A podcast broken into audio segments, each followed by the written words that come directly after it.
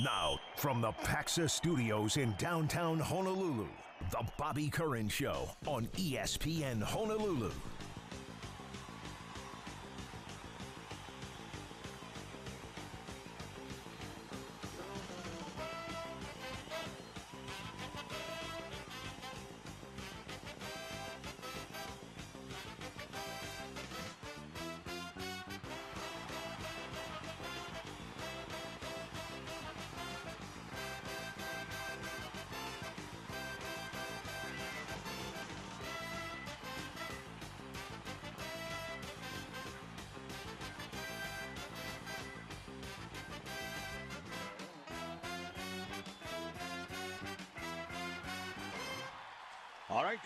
It's the Sports Animals on the Bobby Curran Show here on ESPN Honolulu. Top stories from the weekend. Marcus Mariota is back. So far, so good for Mariota. Nice little touchdown there at the beginning of his preseason game with Atlanta. Albert Pujols is back. 689 home runs. I hope he holds on for 700. Probably will take next year, though. Giannis Antetokounmpo, could he be a Chicago Bull? What was he thinking even answering that question in the way he did? Now people are going to wonder. I don't know why he went that route. Really surprising. I think he wishes he would change have changed that answer. Mm, all right. Well, good morning. It's a National Relaxation Day today. I don't know why they made it on a Monday, but it's national. it was invented in 1985 by a fourth grader. I mean, how stressful can this fourth grader's life be? He had to invent a day to relax. Tired Now from the weekend, I guess. You're supposed to read a book or take a nap or something, but um, um, I don't know. Good luck breaking that to your boss today. It was good news to see Marcus Mariota, uh, his first appearance as a Falcon in preseason, although a very small sample size. Uh, he did play a quarter, but um, I'm trying to find his stats. I can't remember what they are. Was he five for five, something like that? I'll get them in just a second. He had a anyway, good he was performance. he had he had an he, he did. Um, he uh, ran the ball pretty well, scrambled for a touchdown, and uh, he looked like the old Marcus Mariota. He was two for two for 35 yards, had three rushing attempts for 23 yards with that rushing touchdown. Twenty four. Oh, only two for two. Why did I think five for five? Anyway, he looked really good in leading that offense, though, at a sustained, I think, a nine minute sustained drive. And uh, you know, it's only preseason, but better two for two and a nice run for a touchdown than not, right? Oh yeah, I mean you could look good, you could look bad. Some guys didn't look that great. So I mean, for him being on a new team, we were hopeful he would look as good as he did. And you're right, it's only preseason, so we're not going to judge too much into that. But I guess you could say so far so good. Yeah, Trey Lance looked pretty promising in his short uh, um, outing for the San Francisco 49ers, too. Uh, four of five passes, 92 yards with a touchdown, no interceptions. And, uh, you know, it's the coaches know best, and they knew best here. A, well, you have a 76-yard touchdown, I believe, in that game, or a pass at least in that game. That's incredible. A lot of people were raving about him, and I, I, to me, I was still skeptical of him. I know the coaches were saying he's the guy. Jimmy G is not our future. Lance is, but a lot of people really raving about Trey Lance's performance early on. Right, and he looked good. I mean, it's uh, when you say you were skeptical. If people are skeptical, they have no reason to be skeptical because they haven't seen him in practice. True, true. I, I don't know how many that. practices you've been to, but one UH one now. But yeah, yeah, that's, that's true. I just the way, the way people were anointing him as the savior for this team that did pretty well with Jimmy G, and I know there's problems on his end with the injuries and stuff. Still, I was I'm, I'm really curious on how that'll play out, and he had a great performance in his game against Green Bay. Right, Tua Tagovailoa, uh, I believe he did not play uh, in their game against Tampa Bay. Yeah, I mean they didn't have what twenty, I think twenty players, and most of them starters didn't even play in that game. What I'm curious with a three-game preseason schedule, when will we see the starters, if at all? Usually it's week three of the four-game preseason schedule that we do. So I'm curious about that. I, I'm hoping for Tua, especially with the new coaching staff, that he does get to play. Maybe this week against the Raiders, they play them on Saturday. But uh, I, I, not not a surprise that some of those guys didn't play. Some players have a different philosophy where you know guys like Aaron Rodgers, Tua Tagovailoa, Tom Brady's not even there, and they're not going to play. But some quarterbacks do get some time. It was interesting in the Miami game, and we'll have a Dolphins guest on later though, Chris. Teddy Bridgewater didn't play either. Skylar Thompson played the entire game. I don't know if I've ever seen Yeah. a preseason game where one quarterback plays the entire game. Yeah, and you've seen him the majority. I mean, on the other side of the ball, uh, I can't remember. Uh, was it uh, Kyle Trask? He played Yeah. the majority of the game, um, and I guess Blaine Gabbert kind of came in at the end or started in the beginning. But whatever it was, I didn't see the game. I just I'm looking at stats. But the majority of that game was played by uh, Kyle Trask. Trying to get a look at him. He actually had a pretty good numbers at least, 25 of 33 for 258. But uh, see, for somebody like that, I'm not going to really judge it because he's not going up against Miami Dolphins starting defense. Still, those numbers are good though for a guy who didn't really play last year, the second-year player now out of Florida. Gabbert was five for five, and he's a veteran. They didn't really need him, but again, I, I, I just don't really see a quarterback playing an entire preseason game. That was a little strange uh, for Miami on their side Saturday. But Mike McDaniel. What's your big takeaway for the weekend? What else is going on? In the, what are you observing over the the, the, the, games? Uh, Oh, the- oh, Jets the- quarterback got hurt. Uh, what what what did you, what's your take on the weekend? for for well, I, I want to talk about UH in a minute. Uh, for the Jets, I, I don't want to see anybody get hurt. I have a feeling that with uh, Joe Flacco probably getting the start in Week One. Oh yeah, against Baltimore. I have a feeling he's a better quarterback than Zach Wilson. I mean, I watched a replay of Zach Wilson getting hurt. There was very little contact on that. I thought maybe he got hit, got hit late, something like that. Nothing like that. He just did a scramble, and those things will happen. Uh, but I, you know, I'm not a fan of his and I, I haven't seen a ton of him, but what I saw last year wasn't encouraging. I wasn't that upset that he got hurt. I know that's a terrible thing to say, and I don't want to see anybody get hurt. I just don't think he necessarily is their starting quarterback to get them to seven, eight, or more wins. Not saying that Joe Flacco is either, but I feel confident with Joe Flacco, who apparently had a great drive earlier today in practice, uh, leading the first team, including Breece Hall, to a touchdown pass. And I, I feel better about him being the quarterback than Zach Wilson. So that was one of the takeaways I take. Another one is that I guess the Chicago Bears Soldier Field isn't really that good. A lot of people complaining about it. I didn't think an NFL field could be that poorly maintained, but according to players over the weekend when they played Kansas City, it was. Um, other than that, not really a whole lot as far as big takeaways, except I guess Sean Watson. We find out on Friday, as we talked about it on Friday's show, that if the appeal was a decision was made on the appeal, he might not play. It wasn't, so he does play. Jacksonville, which doesn't have a lot of fans, they let him have it. They uh, issued Oh, a yeah. chant that I will not say, and Cleveland is going to expect that. I guess it's going to be pretty ugly for him all season long. He's going to have to get used to that. And he issues a one question answer to one reporter in a hallway Friday, apologizing finally, but not really taking responsibility in a way. I don't know if that was enough to ha- satisfy a lot of people. Wait, what do you what? He gave a statement. They, that supposedly Cleveland had it worked out, where one reporter was allowed to ask him one oh. question about it, and he issued an apology if he affected any women. He didn't mean to, but he never really No, he, what he said is what he's. I, I apologize to the women that have been that I have impacted in this Impacted. situation. Is what he said. Right. Some people were upset that he wasn't allowed to answer questions from other beat writers or anybody in the NFL or Cleveland market more specifically. But it's probably a smart move on Cleveland's part. You're not going to have him put him, you're not going to throw him out there to people just to demoralize him before a game. So you want to have him answer it, say something about it, and you know they're hoping that maybe the vultures will go away. They're not, but I think it was a smart move on their yeah. part. Uh, even though the fans were livid a little bit in Jacksonville, it's going to be like that all year. It was good for them to see him get a little bit of the rush shaken off.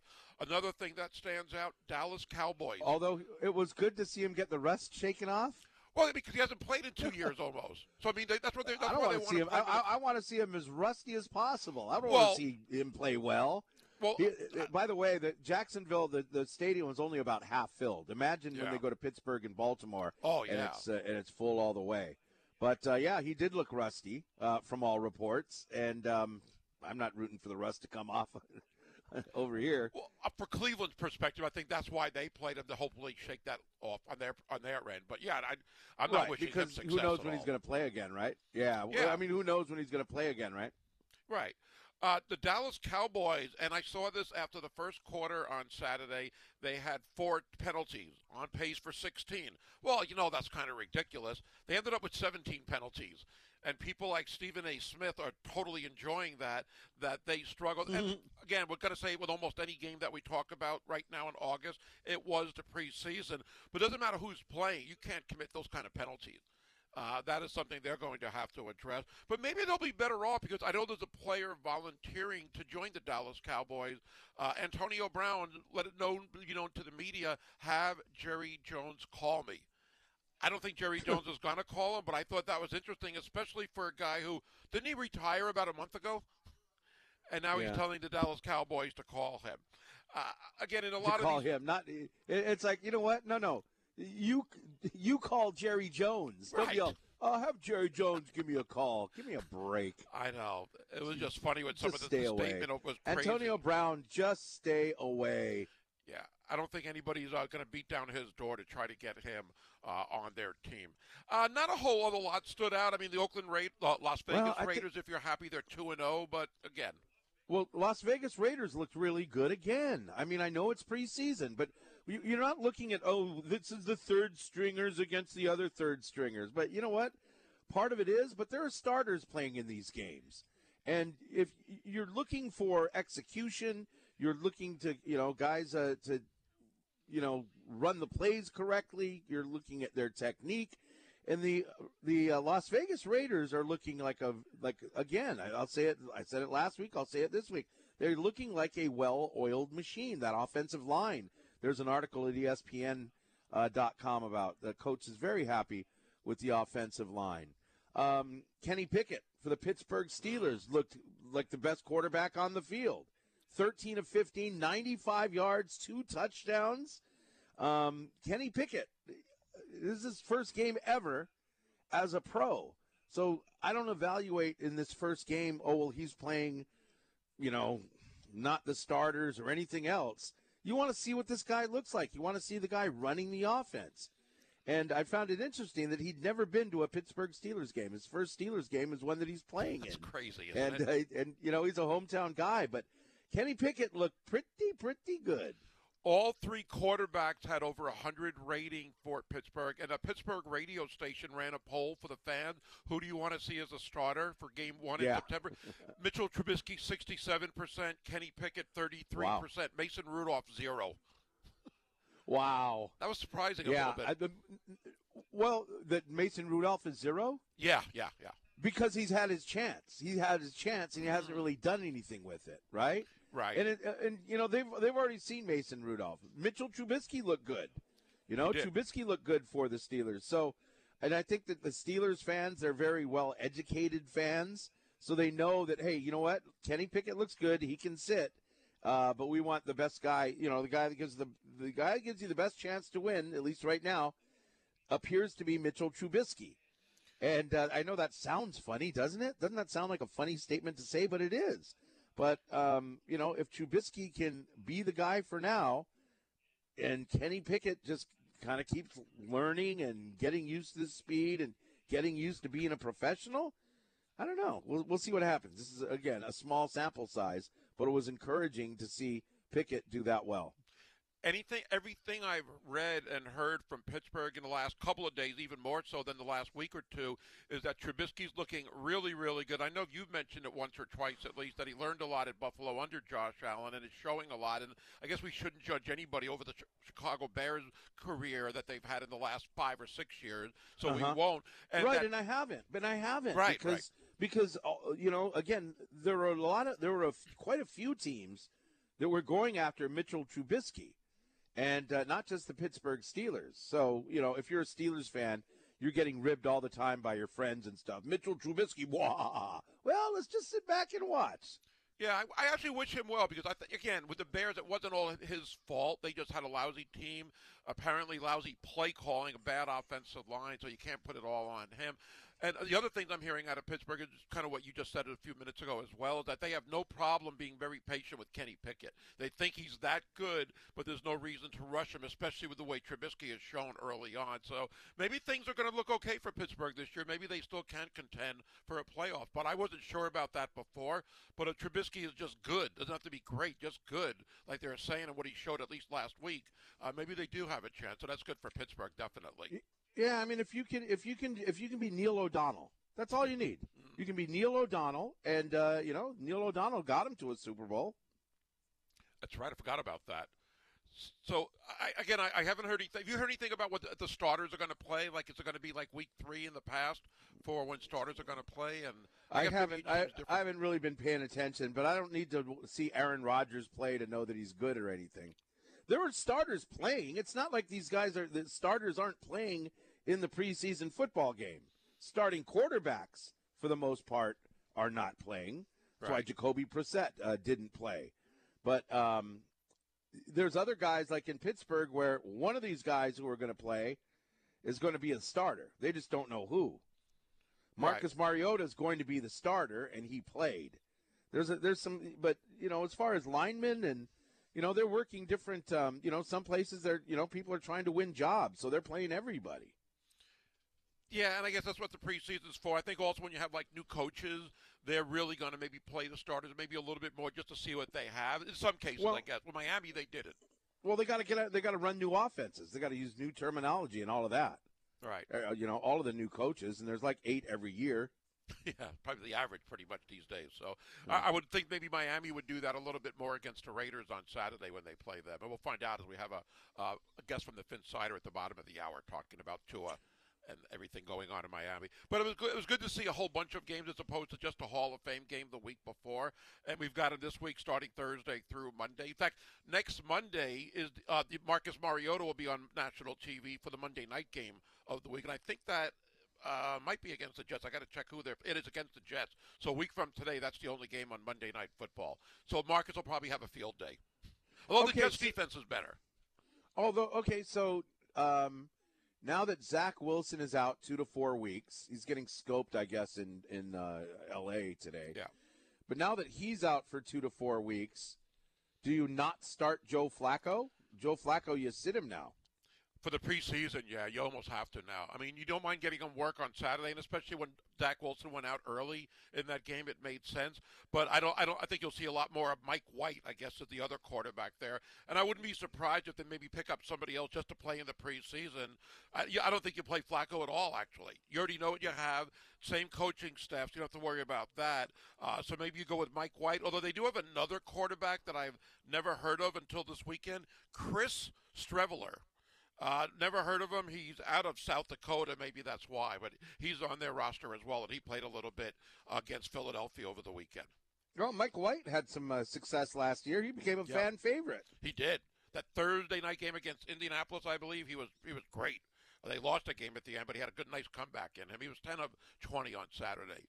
Uh, I'm excited about that team actually being improved at least. I'm not going to say the Jets are going to be in the playoffs, but I think they're much improved, especially on defense, which is it's almost hard not to be better on defense when they were 32nd in the league last year. Mm. But with Zach Wilson, yeah, we'll see if it's going to be two weeks or four weeks. I guess that was a better scenario of maybe eight to ten weeks, but they're still going to see more. As you said, I think tomorrow he's getting uh, another MRI in LA or getting scoped and maybe find mm. out a little bit more. But I'm, I'm glad Flacco's there now.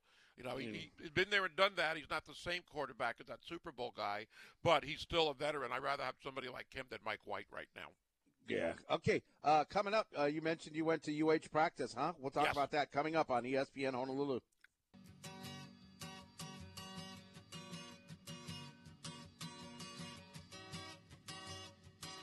Mitchell Trubisky, MVP. Thank you very much. Just watch a little video here. Hey, it's the Animals on ESPN Honolulu. The uh, Kevin Nogle from the uh, website, the Phinsider. That's a website. Question yes. mark.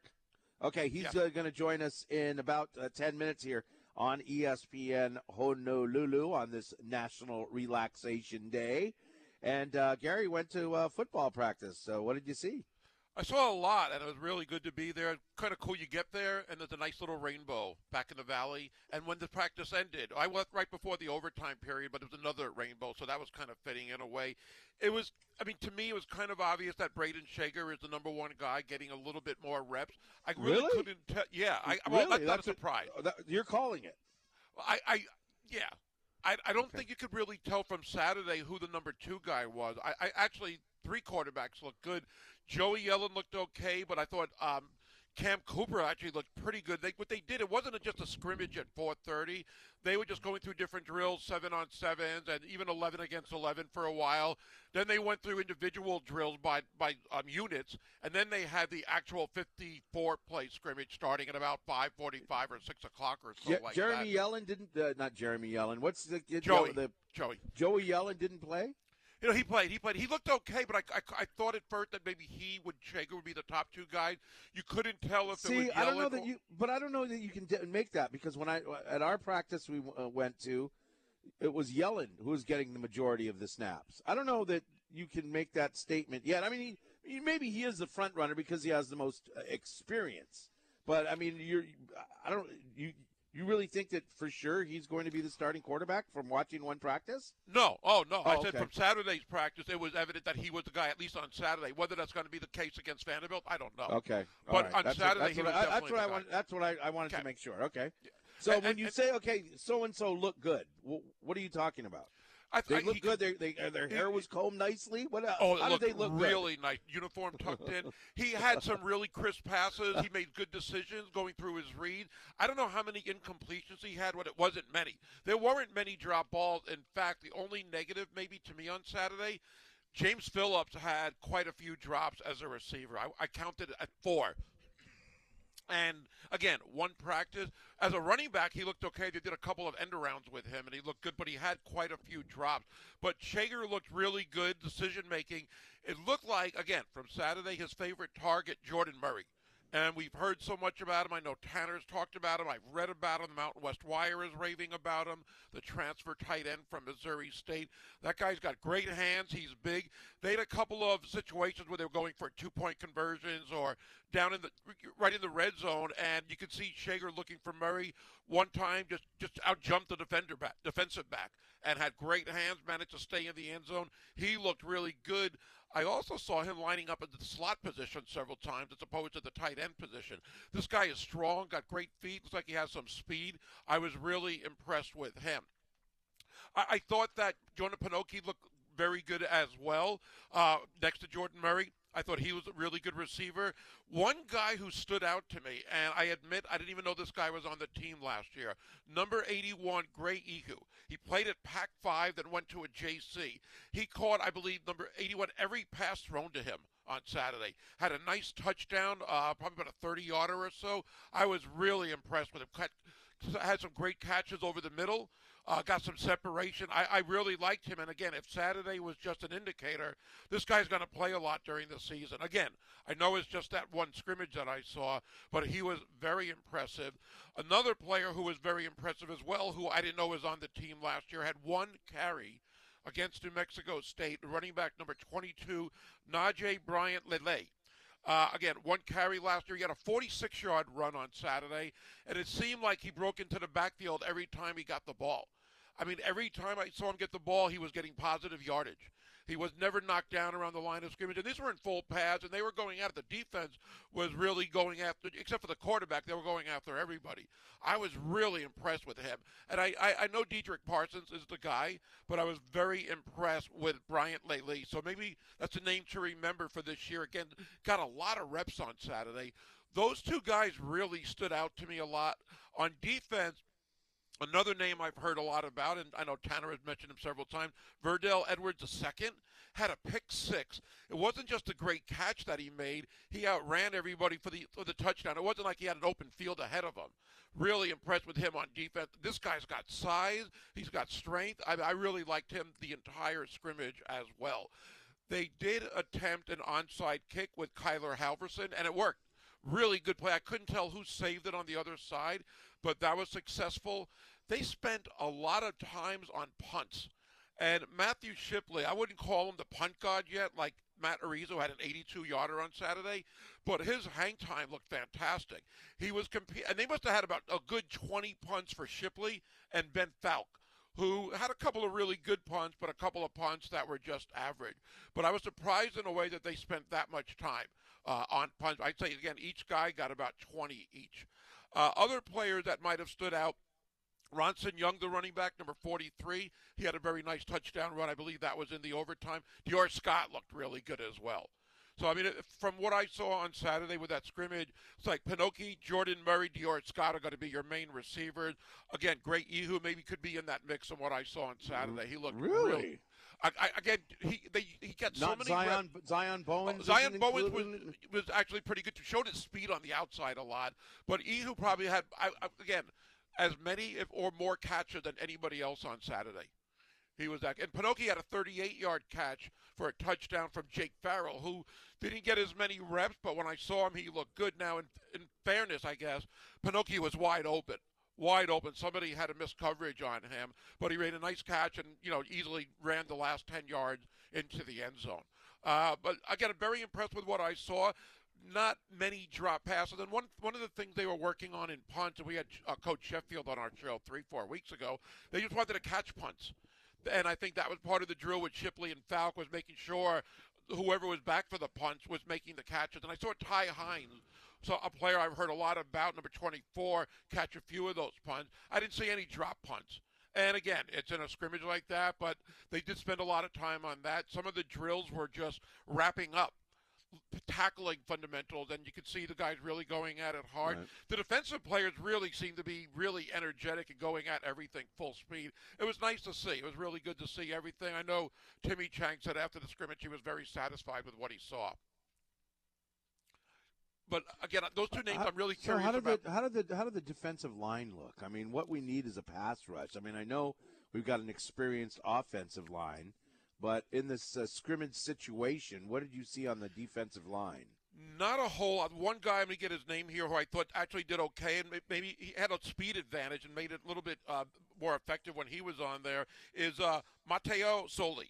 Uh, he is the grant transfer from Arkansas, and I read about this guy. He got around to the quarterback more than anybody else. I mean, he was on the, he was like a ru- edge rusher, and he did a really good job. There was about three or four times he got into the backfield rather quick. He was about the only one getting into the backfield, and again, you're not going to go after the quarterback too hard. So I'm not sure if Ta'ala and some of the other guys were. I don't think they were letting up. But I did think, see a lot from Soli. He was the only D lineman to me who stood out on Saturday. So a lot of Penei Pavihi. Uh, I thought he looked pretty good, business as usual for him. But Soli was the defensive lineman who really stood out to me getting into the backfield and turning that corner rather quickly. All right. But it was, good to see, and again, everything moved really crisp. They they went in basically five minute sessions, and they had about Right. twenty something of them. But I mean, everybody's really quick to do. it. They had music in the background. Everybody was kind of getting into it, but it wasn't like you know just a casual walkthrough, nothing like that. These guys are going hard, and it was Oh, really yeah. good to see. And I, again, the two guys I saw, I just I, I'm hopeful that what I saw wasn't just for Saturday's practice, that they can contribute this season. But those guys, again, Gray Ihu, number 81, and number 22, Najee Bryant Lee, looked really, really good. Maybe the two most impressive guys on offense overall. Again, the quarterbacks all look good, and they were facing just a little bit of pressure, but all of them looked like they were completing a high amount. Again, James Phillips to be the only negative as far as catching passes, but he ran the ball pretty effectively. Right. All right. And uh, how many days till? How many days? Wait a minute. Wait a minute. Don't tell me. Don't tell me. Okay. Let me find the Hawaii USA uh, Federal Credit Union countdown to kickoff. 12 days, 9 hours, 58 minutes, and 53 seconds till we kick off against uh, Vanderbilt. Can't wait for that. Uh, we got a Miami Dolphins guest coming up next here on ESPN Honolulu.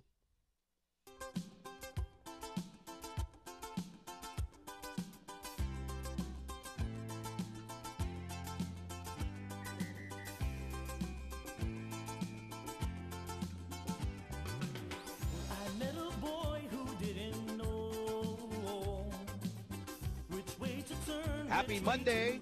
Hey, remember we got Call the Coach with Timmy Chang coming up Wednesday at Ruby Tuesday in the Moanalua Shopping Center. You can call or text your questions to Coach Chang. I'm sure the entire Chang gang will be there. John Veneri as well. It's brought to you by Ruby Tuesday Hawaii, IBEW Local 1186, Hawaiian Financial, Federal Credit Union, Hawaii Pacific Health, and Pacxa. Of course, a lot of interest here with the Miami Dolphins, as, w- as long as Tua Tagovailoa is their quarterback. We're going to find out more as we are joined here on ESPN Honolulu.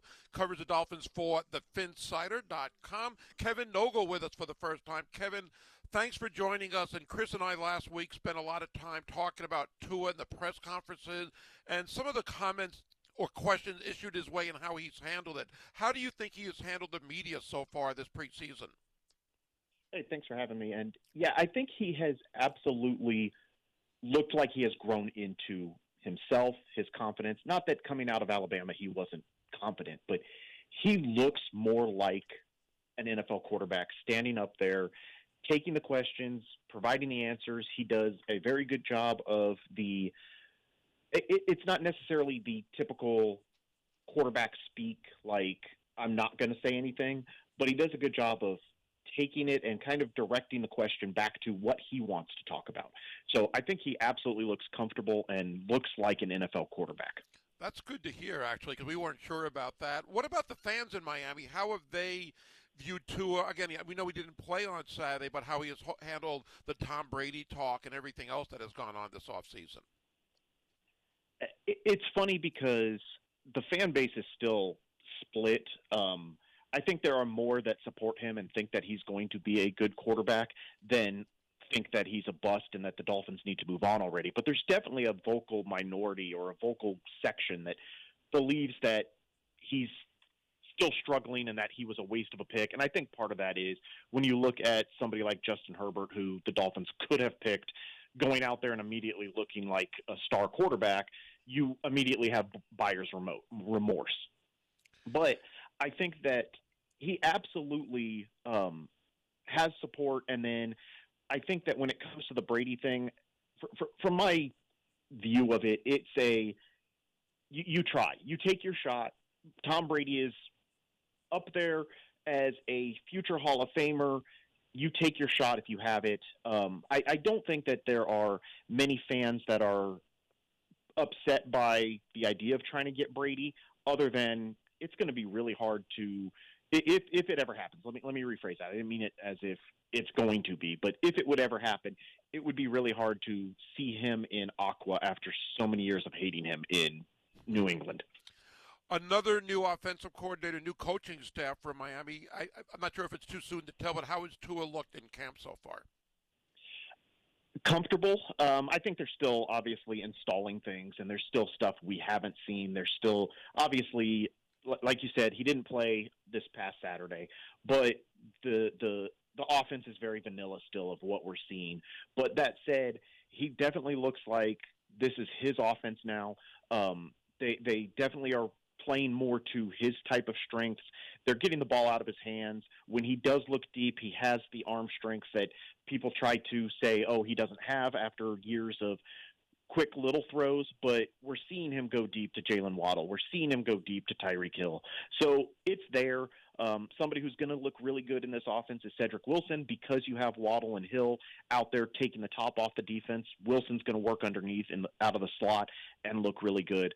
Um, a lot more play action, I think. A lot more of letting Tua use some of that athleticism on bootlegs and stuff like that. So I think you're going to see him open up the offense a lot more than what we've seen in the past. We're talking Miami Dolphins football with Kevin Nogle from the Phinsider here with the Animals on the Bobby Curran Show, ESPN Honolulu. Do we know yet if Tua will play against the Raiders this Saturday? Nothing yet. I, I would expect him to. I don't know that he'll be out there for long, but I would expect both Tua and uh, Teddy Bridgewater to see some playing time. Uh, Bridgewater, I guess, his back tightened up during practice last week, so that's why they just went with the idea of we're just going to play uh, Skylar Thompson the entire game. So I, I would expect both of them to play. Um, my guess would be in the transition as the NFL is still trying to figure out this three preseason game situation that we'll see game two you'll see your starters a little bit more then game three you put them back in bubble wrap and stick them over on the sideline Did any anybody else stand That's a good out? anybody else stand out in the preseason game against Tampa over the weekend? uh, thompson looked really good as a rookie seventh round quarterback to come in there. He looked really good. I don't know that it's a oh my god he's ready to surpass Teddy Bridgewater and be the backup, but he looked really good. Um, Lynn Bowden Jr. stood out. He he was wide open on the touchdown pass, like as Skylar Thompson described it. It was a layup of a pass. He looked really good, um, and and probably claimed his roster spot. Uh, Trill Williams has had a really good training camp and looked pretty good in the uh, preseason game, and now he's out for the year with a torn ACL, which will be a uh, big loss for the Dolphins because they're really weak at cornerback depth. Uh, Xavien Howard, and once he is cleared to return, Byron Jones will be fine. Nik Needham as the nickel will be fine, but behind them, there, there's concerns. But I think that really it's Skylar Thompson and Lynn Bowden Jr. looked the best. From what I understand, just reading a few things early this morning, are they bringing in several cornerbacks this week to try them out to see if they can maybe make the adjustment to get on the roster right now? Yeah, I think they're looking. They're they're primarily looking from what I've seen um, from reports because it's not a uh, practice day in Miami, so it's kind of what reports are coming out. Um, they are starting to bring in some cornerbacks, primarily younger players, undrafted free agent type of guys, uh, not necessarily the um, veteran guys, but I wouldn't be surprised if over the rest of the day we hear of more players that do come in, more players that get a shot because yeah, the, the cornerback depth is probably the biggest concern right now. One of the positions I find interesting is the running back position. You basically have five running backs on the roster right now that have all started either with Miami or with different teams. How do you see the depth chart playing out there, and which guy might be the odd man out? I think it's Salvon Ahmed. Um, he has special teams ability, so I think he could make the roster and push Myles Gaskin out. But I, I, I think it's uh, Chase Edmonds and Raheem Mostert at the top. Uh, probably Edmonds as the starter, but I think they'll both see plenty of playing time. Uh, Sony Michel and Myles Gaskin as the backups behind them. Um, you end up with Gerrid Doaks and Zaquandre White, who could be practice squad guys, and then Ahmed as that bubble player. If there happens to be roster spot, maybe you could stick a fifth one on there, but I feel like he's the odd man out right now. The offensive line overall much improved from last year.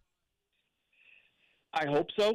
Um, uh, when you add a guy like uh, Terron Armstead, you definitely add strength to your left tackle position. But other than that, you're asking Connor Williams to move to center. He's had some struggles with snaps, especially shotgun snaps, but he's had some problems with snaps so far in training camp. Maybe that'll work out with more reps there, but you're asking Liam Eichenberg, uh, Robert Hunt, Austin Jackson to take a step forward. And these are young players who definitely still have the chance to take that step forward. Uh, Austin Jackson looked good in limited playing time on Saturday. So maybe they are ready to solidify the line, but I also wouldn't be surprised if sometime soon we hear that the Dolphins are working out a center or looking to add somebody to try to challenge for one of those spots. A lot of expectations, I know, with Tua. A lot of people think there's a lot of pressure on him. We'll see how that plays out. Kevin, great having you on the show. Hope to do it again from time to time. Thanks for your time. Absolutely. Thank you. Thank you. Kevin Nogle from the Phinsider joining us here on ESPN Honolulu. Again, Tua doesn't play on Saturday. We'll see about this Saturday as they host the Las Vegas Raiders. That's not very comforting to hear about the offensive line. Yeah, I know. Got to be better than last year, I would think, with Armstead there, but. Right, that's one guy. yeah. Leon Eichenberg, he was good in college. Was he? Where was he from? Alabama? I can't remember. But I mean, what's that?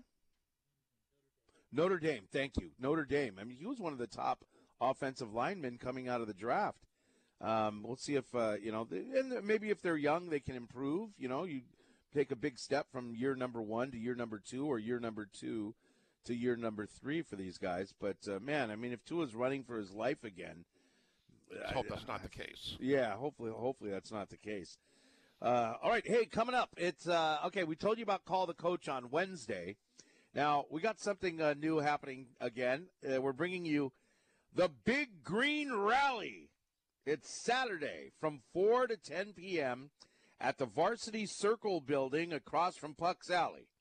Now, the Rainbow Warriors and Wahine are kicking off their athletic season, so come on down and meet all the student athletes and the coaches and the UH band and cheerleaders and rainbow dancers.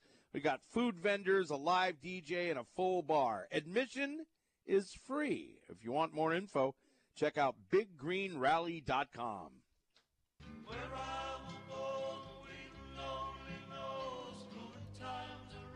Animals filling in for Bobby Curran, who we'll get an update on later on this week, hopefully in the next couple of days, see how he is doing. You are free to text or call us at the Zephyr Insurance text line, 808 296 1420.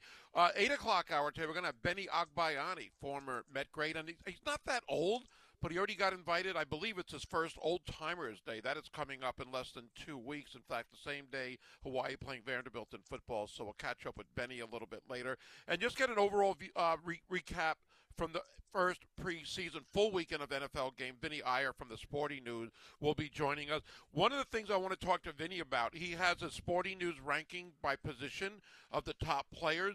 I would have thought a guy like Deebo Samuel would be higher, maybe than number five overall in the wide receiver list. Tyreek oh. Hill, number seven on his list. There's a lot of good receivers there, but I, I, thought that was interesting to see. So we'll catch up with him on that. And there's no wrong answer there, of course. Uh, there are a lot of rec- great receivers, but Deebo Samuel, we know fantasy wise, he's as good as it gets. Uh, but you got guys like Justin Jefferson, Ja'Marr Chase, and Davante Adams as well as Cooper Kupp ahead of him. So we'll talk to Vinny about some of his rankings and his reaction the first week of NFL action as well, at least for the preseason coming up. It's just great to have football back, even though it was preseason. I know we keep saying it. It was just great to have everybody playing and at least get people's hopes up a little bit. Everybody's even right now. I know it won't remain that long for teams like the Jets and some others, but uh, I'm, I'm glad that football is back and a lot of uh, a lot of hope at least in August. For some of us, it gets erased in September, and I'm used mm. to that almost every year. I'm just hoping for improvement with my team. But I was again with Chris's team, the Steelers. I think they've got a bright future than I maybe thought with the quarterback play over the weekend. All right, over the weekend, of course, high school football. The Buff and Blue, the Sons of Oahu, big win over the Mendez, thirty-five to nothing. How about those Punahou Buff and Blue? They look good so far. Remember, Moanalua moved up to the Open Division this year. And yeah. I, I, think it's going to be tough for them. I know they were really good on the D1 level. I know Farrington moved down, who didn't win a game last year in the Open. Uh, it's going to be tough for Moanalua. I know they got a good team, but you're going up against some of those quality teams like we saw, and they'll have more coming up. I know this game doesn't count in the op- overall standing, uh, but it's great to have a full slate of high school football. Yeah, Punahou looked really, really good. Also, nationally ranked Mission Viejo takes down Mililani. I'm reading headlines from our website. Uh, 34 to 21. Hey, uh, you know, it was uh, it wasn't a blowout or anything. I think Mililani kind of held their own. Just looking at the paper here. Yeah, I mean, to play a team like that and be that close, you can't be you know, too upset. I'm sure Rod York most likely would rather have a win more than anything else. But against a quality team like that, as you said, not a bad performance at all. Hung tough with them at least. All right, there's other uh, non-league matchups. Uh, Iolani beat Radford. Um, so I can't remember. These non-league games count for who and don't count for who. I don't think any of the games this weekend count at all in the overall standings as far as qualifying for playoffs, which is kind of weird to me still because Moanalua, as I said, they're in the open division. They played Punahou, they're in the open division. But I, it's just so confusing how this always works every year.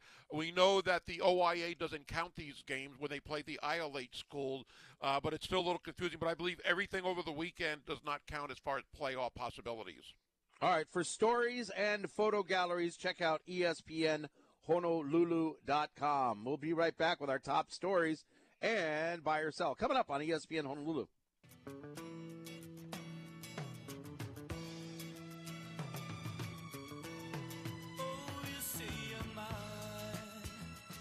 Buy or sell coming up in a moment. Top headlines today. All of the NFL teams played over the weekend in the uh, preseason, and Marcus Mariota off to a pretty good start for the Falcons. So far, he had a good performance, got a touchdown run. That was great to see. It's great to see him healthy, great to see him running and starting an NFL game again. All right, and uh, Rainbow Wahine's soccer team played to a 1 1 exhibition tie against Northern Arizona on the mainland. I was kind of surprised that they would have an exhibition game because that was announced, I think, kind of late. But now they have the regular season starting this week, and uh, now it all counts. All right, go, Coach Bud. And uh, finally, the Honolulu Little League is in the Little League World Series, and that starts on Wednesday. Your exclusive home uh, is on uh, CBS 1500. You can catch Honolulu in the Little League World Series. Um, you know, in this tournament, CBS 1500, the place to catch it. How about this? This is the seventh Hawaii team to go to the Little League World Series since 2005. Seven Wow. times in 17 years. I wonder if any other state can say that. That's amazing. Well, California, maybe I would think. Maybe. well, we knocked them out almost all, every time, though. It seems like we right, right. But you're talking about making it, though. I would think California probably has a lot, right? They might. I don't think I, they could. They could, but seven. And, uh, that's just a great accomplishment, especially for a state this size. Uh, congratulations. Sure. I hope they can do it again. Way to go. All right. Uh, it's that time, Tanner. The Bobby Curran Show presents Buy or Sell. Awkward silence. I want to buy or sell. Alrighty. Uh, sorry for that awkward silence, but we got you guys fixed up here now. Let's go ahead All and right. jump straight into buy or sell today. Buy, Now- buy, buy, buy. Go, go, go, go. Okay, now, go ahead. to the end Now it's last official. week, I was talking about Carson Wentz and narratives Why? around that quarterback. and now it feels like team president Jason Wright has an issue with the media and the narrative they're pushing against their quarterback. Yes, a president is not liking the media's narrative. How many times have we heard that about Washington recently? Him saying, I think we've done enough work over the last two years on building a healthy culture within the organization, an honest way of working with you all, the media, that we can take plenty of criticism, but it needs to be done respectfully. Buy or sell, it's fine to defend your guys, but you can't remove the very recent history of your franchise and your new starting quarterback. I'm going to buy Chris's question first about why, but I'll also sell this Oh. part from Tanner. You know, the Washington Commanders are basically the team that kind of is almost has a lot in common with Deshaun Watson. Nobody wants to hear about him. All the news you do hear is pretty ugly.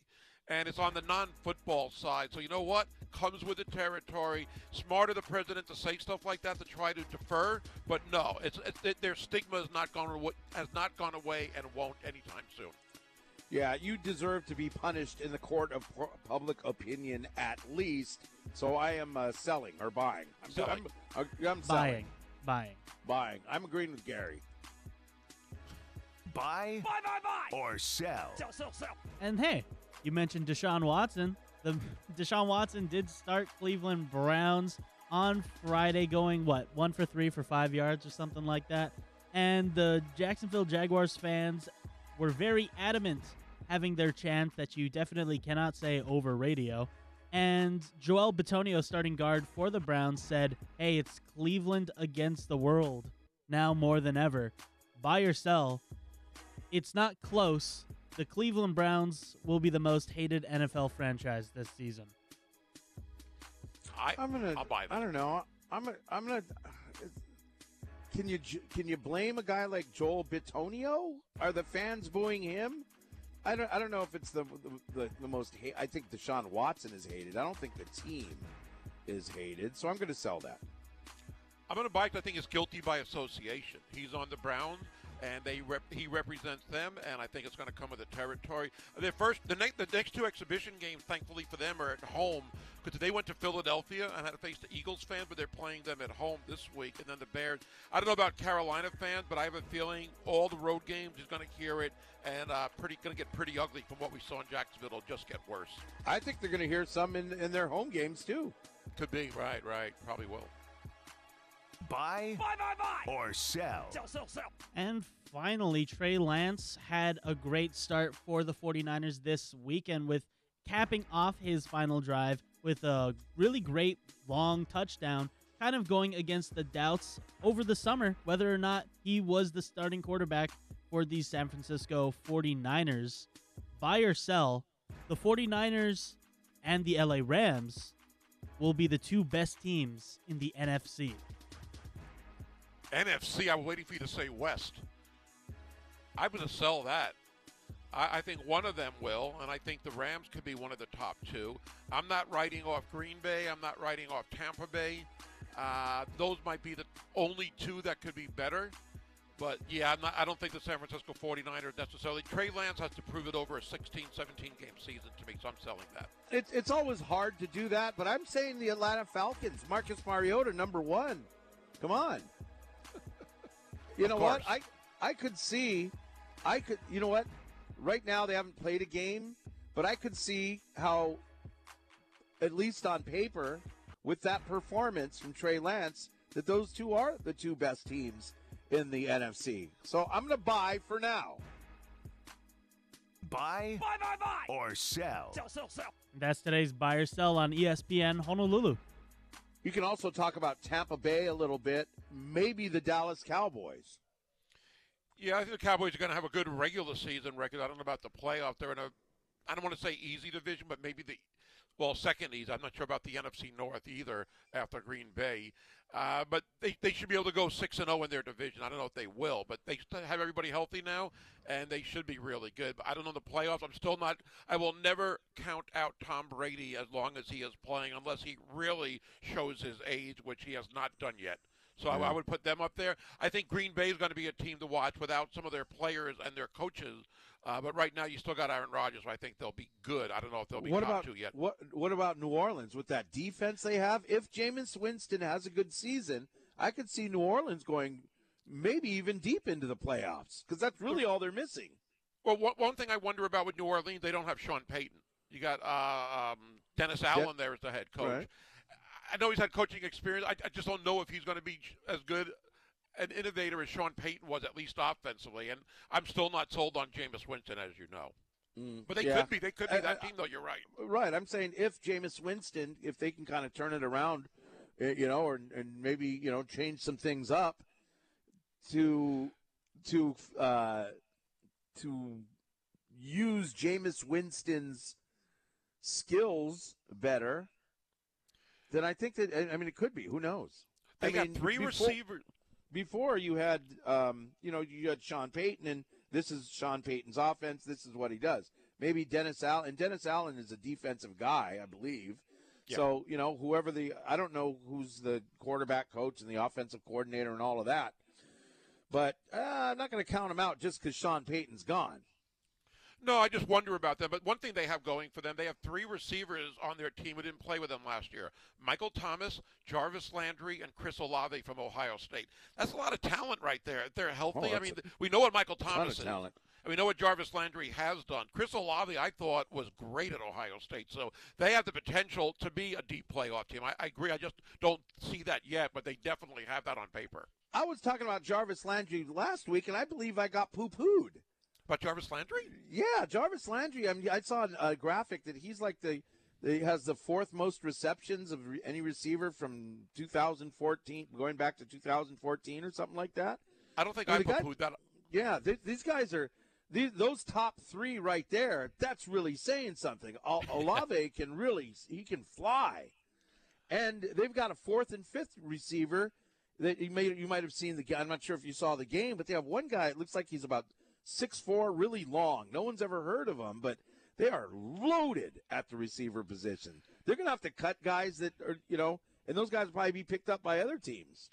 Yeah, they have the potential get when you have three. They, they weren't that bad last year. They weren't that good. Of course, Winston was hurt. But when you add those three receivers who weren't there last year, yeah, you can see the potential there definitely for them. So they, they could be one of those teams that really, I don't want to say surprise. They'll surprise me if they do well. And I know the first cut is tomorrow. You only have to cut five players, though. And then next Tuesday, five more. And then on September, I guess, 3rd, then you got to get it down to 53. But uh, maybe next week we'll see some bigger names cut. I don't think we're going to see a whole lot of guys cut just because it's going down from 90 to 85 tomorrow. Yeah, and um, yeah, that's uh, keep your eye on them. Keep your eye on the Saints. Yeah, no, they okay, they, those receivers are great. I love all three of them. I mean, how could you not? And I again, I, I, I know I'm wrong here when I say this, but I thought Olave was better than Garrett Wilson from what I remember seeing at Ohio State. Obviously, Garrett Wilson was one of the top receivers taken. The Jets got him, and I'm hoping he's better. But I thought Olave was fantastic. I know you just talked about his speed. I, I think he'll be a fine NFL receiver. And you throw Landry in there. I I mean, he mm-hmm. was great before he went to Cleveland and didn't do horrible there, but he was way better in Miami before that. So if he's got Winston healthy and Winston as good as he can be, yeah, they, they can be a very scary team. They, they could give Tampa Bay all they can handle for that division title. You know, when you mention you say Dennis Allen, you know, see if we'll see if he's as good a, a coach as Sean Payton. You're like Sean Payton, so you're not really high on him. You, you know, they probably said that uh, when George Seifert took over for Bill Walsh. Well, Bill Walsh isn't there anymore. Uh, you know, they didn't say that. I mean, because they, you know, part of it is they just got the talent. They've got talent on that team. They do, but uh, you, and you use George Seifert, a great example. But how many other coaches have taken over for a head coach who's retired or whatever and not done that well? I, again, he might be a good coach, and I, I think he was an interim Mike coach Tomlin. for the Raiders. I mean, you can go down the, line, the list. Mike Tomlin's a guy that took over and uh, brought the team a couple years later to a Super Bowl for Pittsburgh after Bill Cowher. The list goes on and on.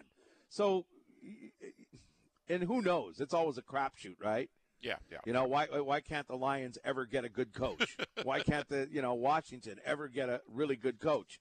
But uh, it's not impossible. So, and and like you said, he does have head coaching experience. Coach for a couple of years for the Raiders. Yeah, that's hard enough to do anyway.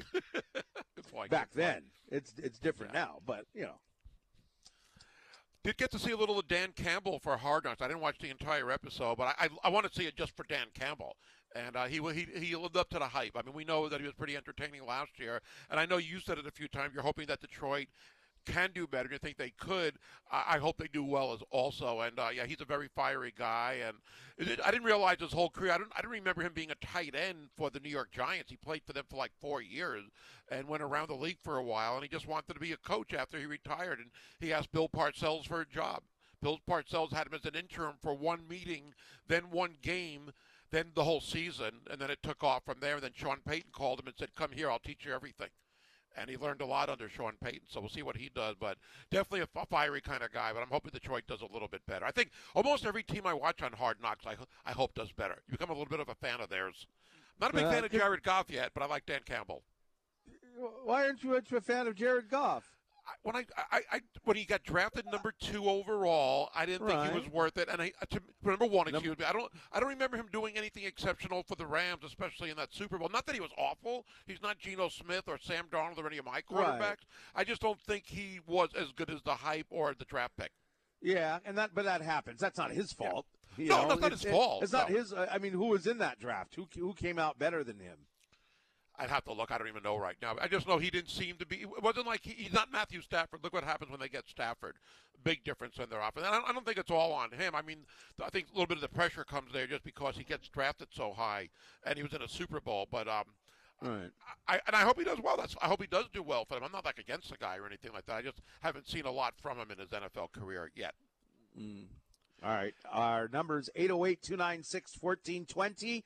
Uh, the Zephyr Insurance text line is open. The phones are open because football season is here. High school football, UH football, 12 days away. NFL preseason is underway. We uh, got a text in that from the Zephyr Insurance text line. Don't sleep on the Minnesota Vikings. Uh, that's, Yep. I'm not sure if that's from Scott Robbs or Brooks Bear, but uh, I'm not sleeping on them. I think they could be good as well. And they got a new coach, and uh, they got they got to get a defense or they got to get an offense. No, they got to get a defense. They got to get a defense. and they're, and they're not in a very tough division because the Bears and Detroit, I don't think, are going to have too many wins this season. So it's there for them. And Green Bay, you would think, is not going to be as good as they were, even though they still could be really good. I mean, what they 13 and three the last two years in a row, I believe. Uh, maybe 13 and four last year, I believe, because they had the 17th game. But Minnesota definitely had that potential. I, I, again, I know Kirk Cousins is good. I, I don't think he's a top tier. I don't know if he's a top two tier quarterback, but he's good. And Dalvin Cook, it seems What? like, who is one of the best. I just think he always gets hurt. Who? Dalvin Cook. No, but Kirk Cousins is a fine quarterback. He's fine. Their their defense has been the problem. By the way, the 2016 uh, draft, Jared Goff picked number one overall. Carson Wentz was picked number two overall. Joey Bosa, then Joey Bosa, then Ezekiel Elliott, Jalen Ramsey, Ronnie Stanley, DeForest Buckner, Jack Conklin. Man, you go uh, after those two quarterbacks, you have one, two, three, four, five. You have six Pro Bowl players after those two quarterbacks. And then uh, Chicago took Leonard Floyd. Whatever happened to Leonard Floyd out of Georgia? Then Eli Apple. Wow. Wow. Yeah. Uh, the next quarterback taken, uh, the third quarterback taken overall, also in the first round, was um, was it in the first round? Yeah, Paxton Lynch. So it just Wow. goes to show you it was a bad it was a bad year for quarterbacks. Coming up on ESPN Honolulu, what's coming up?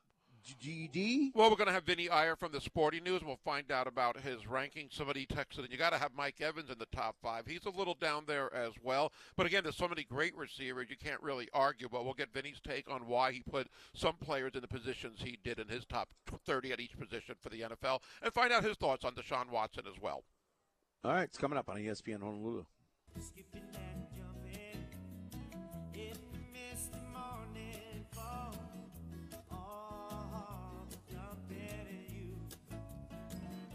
All right, this is your home for Little League World Series. Honolulu is going at it. Well, not this is your home.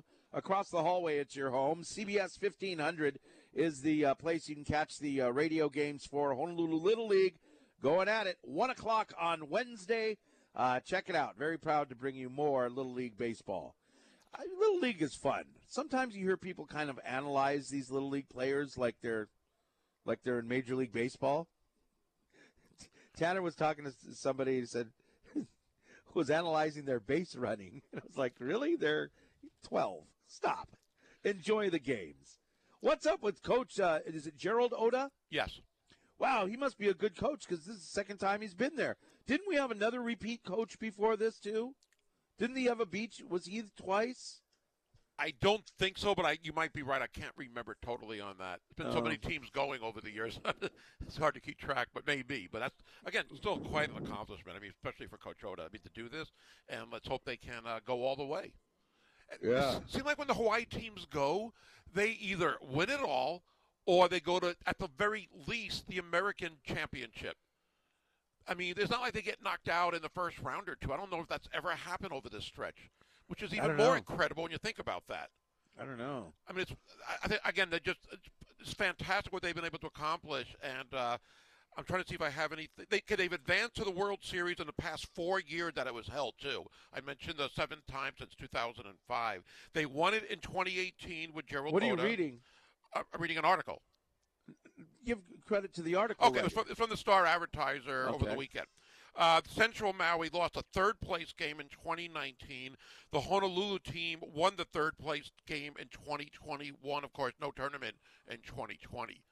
But still, it seems like every year when they go, they, there's never a team that gets knocked out in the preliminary round, if that's what they call it. They're in the championship or Final Four at worst, which is even more incredible with the odds of so many players around the country and world and our teams do so well every time they're up there.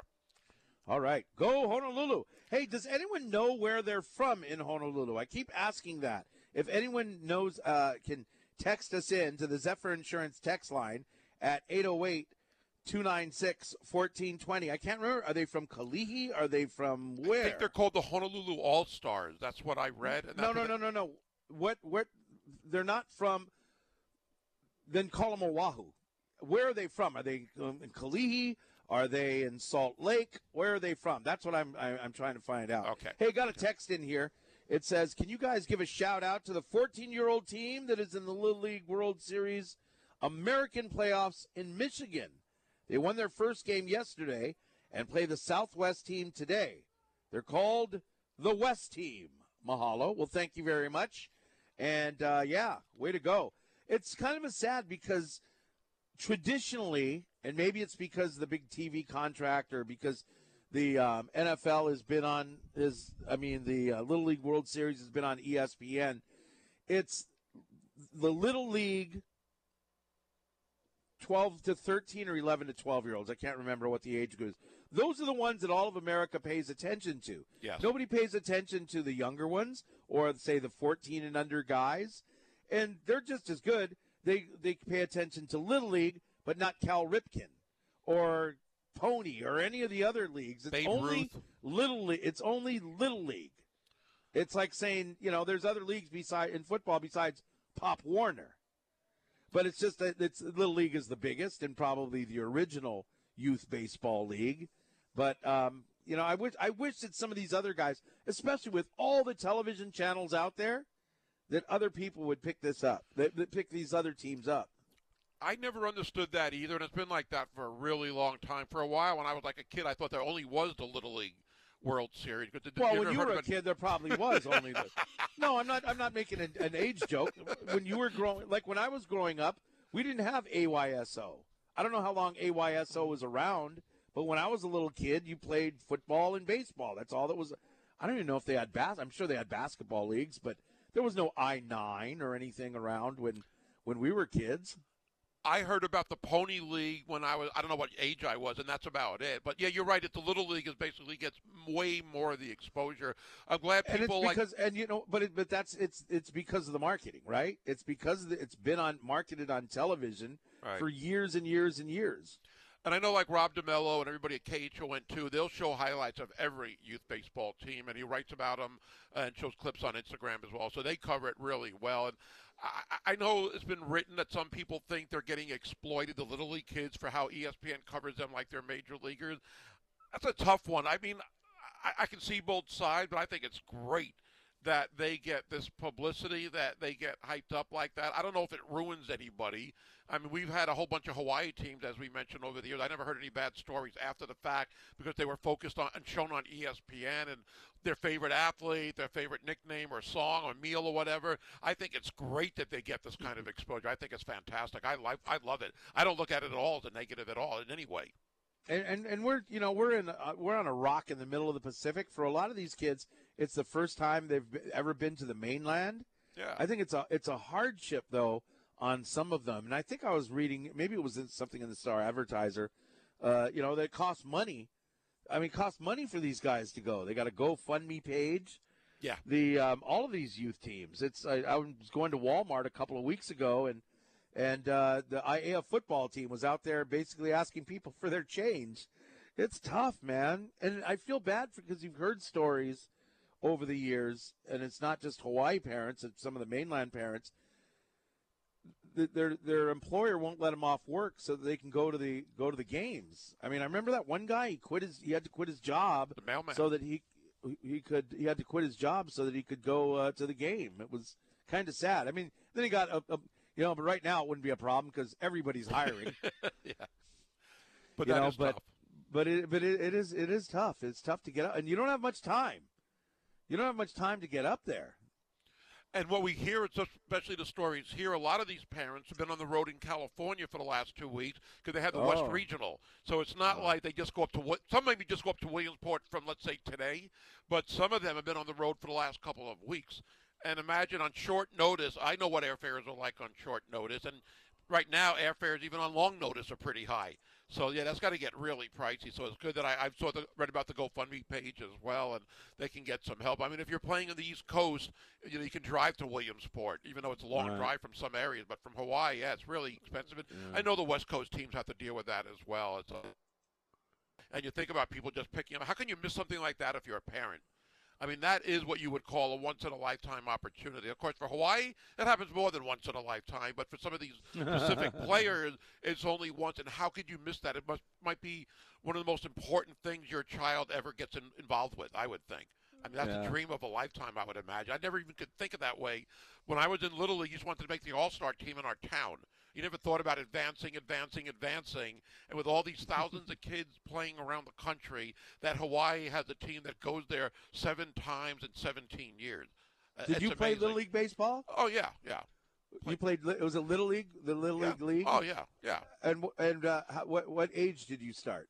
I, I probably start. I think I played from 10, 11, and 12 probably, and I think it was at least two years of actual little league. You started at ten. I don't even. I think wow, it was 10 that's or 11. pretty good. Did, so did you play? Yeah, it was either a starting catcher or center fielder. I was really skinny then. Uh-huh. Most of us were. I think you were probably too. And Oh, sure. uh, I mean, one time I had a chance at an ins- a home run. It was an inside the Parker, of course, and there was no way I was going to stop rounding third, and I was out by. I mean, a second or two, but that was my one big memory. That and getting a called strike three with the bases loaded in the ninth inning with a chance to tie the game up. It was a ball, by the way. Yeah. See, I think I was nine. I played one year, and it's tough, and and, and it's tough for like young parents here to get your kids into sports because you have to take them to practice and pick them up, and it's Yeah. tough because if you're, you know, I don't know, if you're say 30 years old, you're, you know, a lot of people they they can't get off from work, so their kids can't play sports, and I've seen so many times with little kids, um, you know, growing up putting and, and that was the case with our oldest son. You know, we didn't have a lot of time to bring him to to um, play sports. But as you get older, you get more established in whatever you're doing, and you can maybe your schedule's a little more flexible. But you know, when you see parents put in a kid at nine years old and they've never played baseball before, it's almost too late. You know, it's such a it's a hard sport to play. I remember I play, okay, so I played when I was nine, but I was a pretty athletic kid, and then my I never got to play that much. I did, you know, and I think that it was and it was little league, West Oahu Little League. Is West Oahu Little League still around? Are the sure. are the Owls in minors still around? We were the Owls, we, and we always lost to the Hawks. But anyway, see the the T-ballers they were named after termite after the uh, insects. So it was like the termites and stuff like that. Minor leaguers were named after birds, and the major leagues uh, were named after um, MLB teams. Oh, So okay. I I had one year, and I, I didn't play that much, and I think it would have been like today, where it's like everyone has to play at least two innings or something. Yeah. Because I was in the outfield, and I remember my coach in practice saying, "Stop picking your nose." And then uh, I and my brother, my brother, my brother was a big guy, so my brother was on the team, and then he was he was like a, a first baseman. I remember, I think, but I didn't play much. I struck out all the time.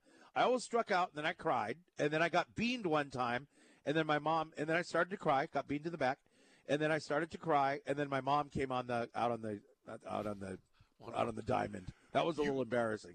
You mentioned let about me cry by myself, mom. You mentioned about parents and tough maybe getting kids rides. I, I walked home several times, and I remember I'd get rides from a parent. And I mean, I know an NFL player to be named Ron Heller, Rich Miano, I think, played with him with the Eagles. He was on my little league team, and his father was going to give us a ride home, and he was very strict and very tough. And on the way to the game, he said, "If you don't get at least one hit today, I'm not giving you a ride home." And in my last at bat, I hit a grounder to deep short, and I'm thinking, if I don't beat this out, I have to walk home. I was out by a step.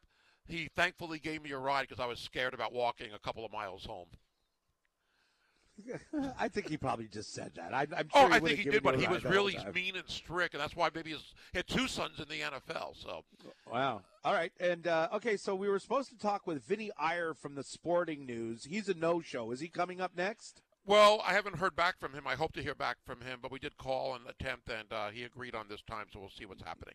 All right. Uh, wow. Let's talk some Major League Baseball. Good. Coming up, San Diego Padres star over the weekend, Fernando Tatis Jr. suspended 80 games. We'll get into that and more on ESPN Honolulu.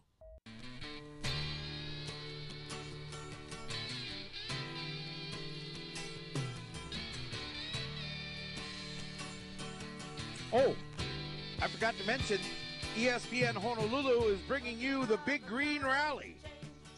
It's a big pep rally with a full bar. How's that? Yeah, we're going to be partying Saturday night. Well, Saturday afternoon at 4 o'clock. You know where the varsity building is by UH, that circle building?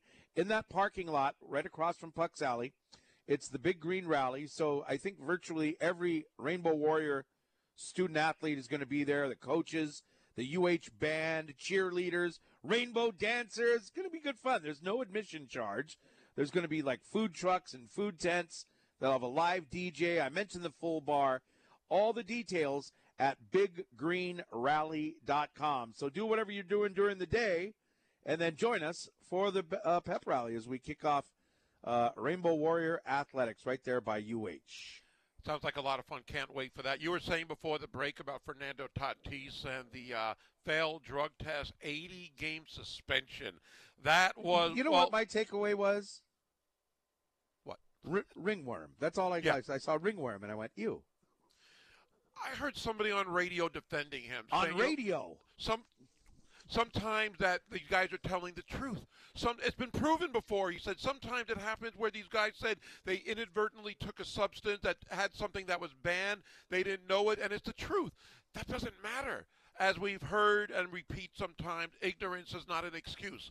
So, I mean, I feel bad for him. I love this guy as a player. He led the National League, if not the major leagues, in homers last year. He had 42 homers. And I think if they get him back and he was just finishing his rehab stint, ready to rejoin the team after a broken wrist, supposedly in a motorcycle accident in the offseason in the Dominican Republic, but you get him and Juan Soto, uh, Josh Bell, uh, Brandon Drury, the third baseman from the Reds, was pretty good. I thought they were a team that can compete for the NL championship, and I think I know they would or should have. Without Tatis, that pulls them back a little bit. They're still going to be a really good team.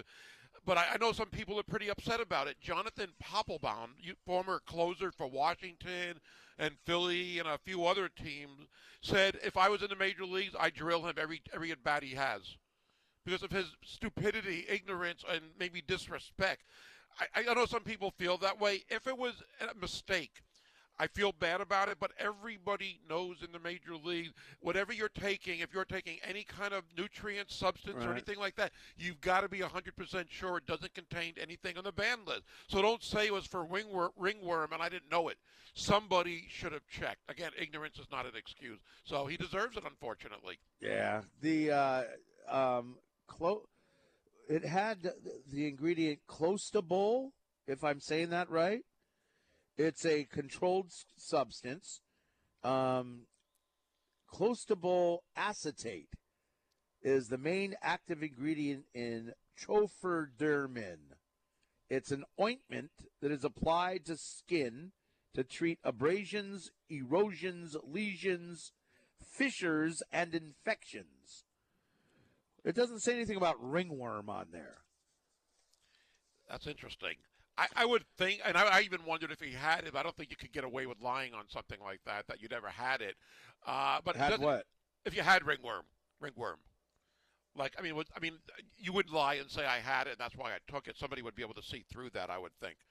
That doesn't matter, though. I mean, you just can't get away with it. Everybody knows this. Uh, but it says a little bit about the guy, as great as he is, that he was on a motorcycle in the offseason. This guy had three stints on the IL last year Wow. for a different, I think it was shoulder injuries, if I'm not mistaken. So this was a wrist injury that he suffered in March on a motorcycle, allegedly. I'm not sure if it's been proven yet. In the Dominican Republic, a lot of guys have clauses in their contracts that you can't ride a motorcycle as well as surfing or hang gliding or whatever else. You got to be smarter than that. You're one of the best young players in baseball and you're you're ruining well i don't know if you're ruining your career but you're ruining a year or two of your career by these acts you shouldn't have been on a motorcycle if that was true. No matter what you just can't do that. You can't be ride motorcycles? you shouldn't if you're a major league player because the chance that you might get hurt when you're a 20 especially when you're a 25 30 million dollar a year player and there's a chance of an accident why would you jeopardize that? You don't take a chance like that. I mean i know it sounds trivial in a way like the way you responded but you can't but i would imagine 99% of baseball players know that as far as that and other activities you're not going to go surfing you're not going to go skiing you got, you're not going to Surf? You can't go surfing? I think that's in some people's contracts, I believe. I think they, uh, I, you know what? I think they put that in, uh, and it's just the ignorance. I think they put that in Marcus Mariota's contract or something. Oh, really? But I mean, LeBron James rides a motorcycle. A lot of pro athletes He ride does? motorcycles. Yeah, and I people, I- uh, how are how unsafe is a motorcycle? I mean, there are more car accidents than motorcycle accidents. Granted, there are more cars on the road than motorcycles, but I mean, are they not allowed to ride bicycles then? I don't think that. I mean, I, again, this, this is what I've read, but you make some sense. I think p- probably the fact that you don't ride a motorcycle daily, that it might be more dangerous to the people that don't do it every day forever. that if you're a LeBron James, it might cause a problem. It's not worth it. Yeah, well, who's going to tell LeBron James he can't ride his motorcycle? Uh, okay, th- th- get this. The standard, now this is from the internet, so you know it's true. the standard NBA contract specifically prohibits boxing, professional wrestling, motorcycling, moped riding, auto racing, skydiving, and hang gliding. Oh, there'll be no hang gliding for you. I guess some of them were Uh, going to be a professional race car driver if that wasn't in the contract. I guess. Yeah. So I mean, it, uh, Madison Bumgarner comes to mind. Ah, right. you right, know, as right. as uh, a guy that was, you know, but he was like off roading it. If you're riding a motorcycle for transportation, I don't know, but I that, that Remember Jay again, Williams? Yes. He got into a motorcycle accident his rookie year with the Bulls. And then basically his NFL, NBA career was ruined.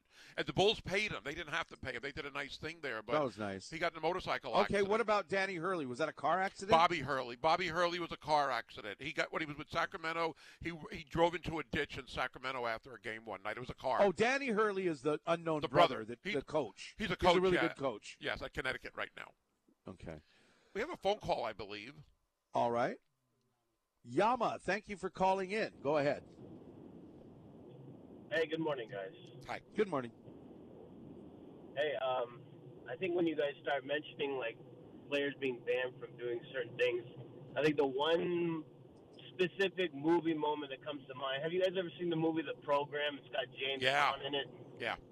It's uh, it's kind of like when like it. That movie is so like, oh my god, I don't know how I'm gonna go on, but I gotta do this. It has like all those like crazy dramatic moments. But it's like the scene where like Danny like comes back on his motorcycle, the quarterback, and James just come on goes, "Come on, give him to me, give me the keys," and he has to hand his coach the keys, and I don't know. That just kind of made me think about that. But I guess if you like go skydiving, there might they're probably just like I don't really see the big deal right there because either you know. I guess you live or die. There's really like no in between if you think skydiving goes wrong. Like you know, like you're not gonna go skydiving and maybe possibly live. But anyways, um, my main question actually for you guys this morning is, um, you know, I've been listening to you guys for years. Um, I've called in to you guys from the Big Island, and Sweet. you know now I live here. In, and now I live here in Honolulu. I live. I literally just moved here on Tuesday. Oh. Um, you know, I'm driving to work, and you guys have crazy traffic, obviously, but um, it's a little different than Big Island, obviously. But I, uh, one of the main things I wanted to ask you guys is, uh, I love you guys, but I haven't heard Bobby Curran on the Bobby Curran show in Oh. quite some time. So is he okay? Um, I guess that's all I was going to ask you. All right, listen off, listen on the radio, and this will be for everybody. Thank you here, uh, and hope uh, you uh, nothing but success here on the gathering place on Oahu. um, you've talked to Bobby recently. Yeah, I I hope we hope to get him on the show this week. He is in Phoenix, Arizona right now. I did talk to his son Finn at the Pigskin Pig Out. So far, as of last Thursday, everything was going well. He is waiting uh, for final approval on his surgery for his lung uh, transplant, double lung transplant, as he said, and hopefully will be okay. It, once he gets the transplant, it's going to take a few more months before he's able to come back to work.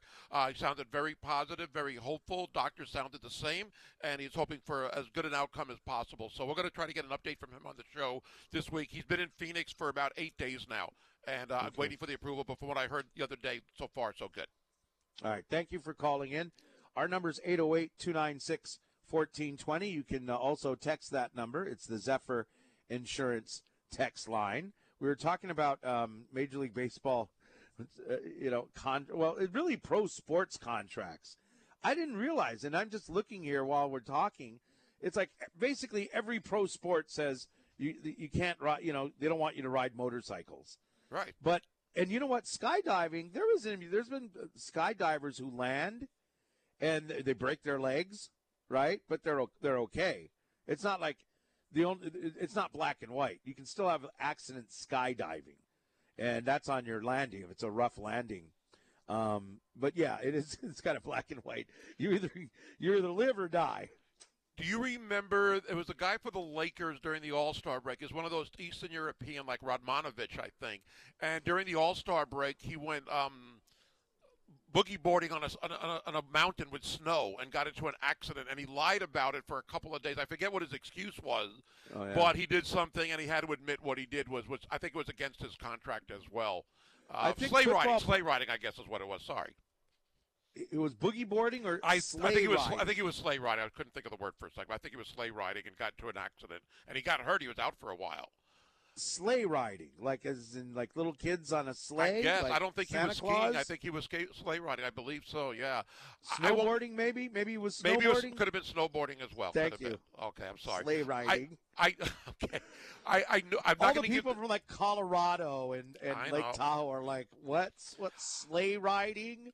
And there was a base, a baseball player, and I'm not going to give his name. He was here visiting, and I got to meet him, and he was telling the story that he injured his ankle by getting ready for a road trip. He was on the Angels at the time. I'll leave it at that.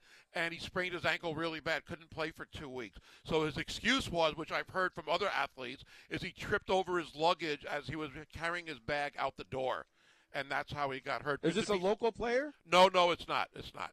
It's not. Oh, no local ties. Well, who's the player? I, I don't want to say because he's still involved in baseball. I don't want to. It's just it, almost doesn't matter. But he was a, actually a very good Come player. on. Um, he was on the Angels. Oh, that doesn't narrow it down much, but You you're not going to say the name. Is this a, a friend of yours? um, he was for a few days. I don't want to give that. That's that's a long story in itself. We uh, you anyway. don't want to say the player's name. Okay, I, I can't get in trouble. Okay, it was it was Chili Davis. Chili Davis was a batting coach. Was, was the Mets batting coach last year and got traded. It was interesting, real fast. 'cause I asked him for his autograph for my nephew. I You was- I- asked him for his autograph wait, wait a minute. for your nephew. This was when I wasn't getting autographs for myself. I swear, I'm not lying. You're not still getting autographs. no, I Stop. don't. No, I get I get pictures. Anyway, anyway, I Oh, asked, yeah, I, uh-huh. to, I told him. Wait, wait, wait. Hold that thought. Okay. We're way behind. Okay. More stories on grown men getting autographs coming up here on ESPN Honolulu. Uh, let's see. Oh, got to remind you, call the coach coming up Wednesday, Ruby Tuesday, same time, same place as last year. Call the coach with Timmy Chang and uh, John Veneri will be your host Wednesday, 6 p.m. at Ruby Tuesday in the Moanalua Shopping Center. We'll see you there.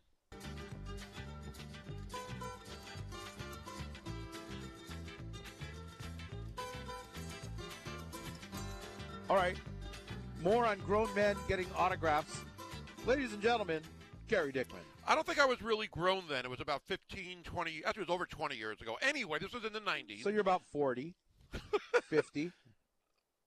30, late 30s. I, anyway, so I, I did, and I, and I did. I, I admit when I got a lot of autographs, and I probably got them a little too old, but I, I did get an autograph to my nephew. He always wanted autographs if I could get any.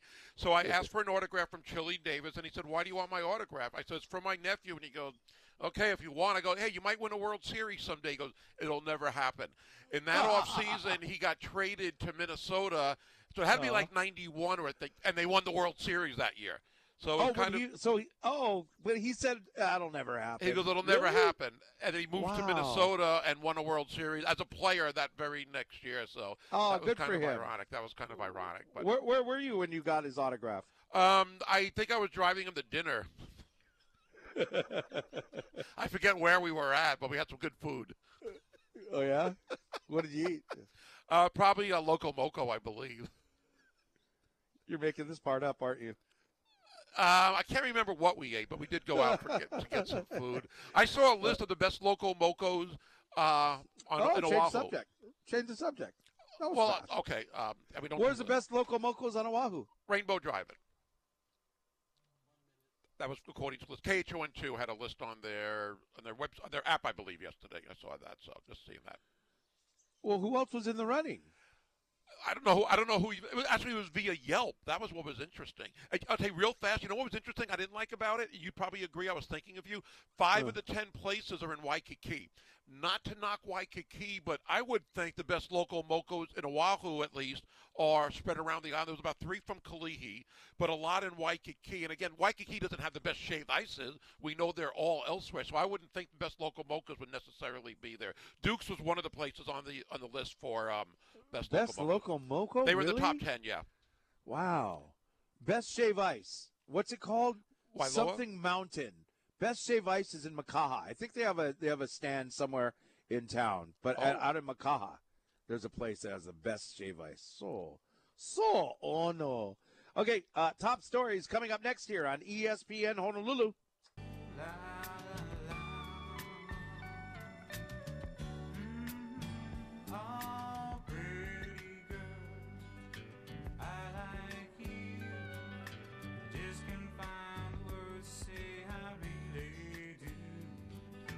Top stories from the weekend. Marcus Mariota off to a pretty good start for the Atlanta Falcons. Small sample size, but he really looked good. Great seeing him as a starting quarterback. He's getting the opportunity. Hopefully, he'll make the, mes- the most of it. All right, and uh, Tua Tagovailoa did not play in uh, Miami's win over Tampa Bay. Uh, Honolulu Little League, they're going to the uh, Little League World Series. Next game Wednesday, one o'clock, and you can hear it on CBS fifteen hundred. I hope we hear a lot of games from them on CBS 1500 as they advance through the brackets and hopefully get to play in the championship once again. Yeah, so they'll have a minimum of two games, you know, and um, um, all they need is to win the next six games, and they are the champions of the world. All right, um, the uh, preseason NFL games, uh, all of them got everybody's uh, got them under their belt now.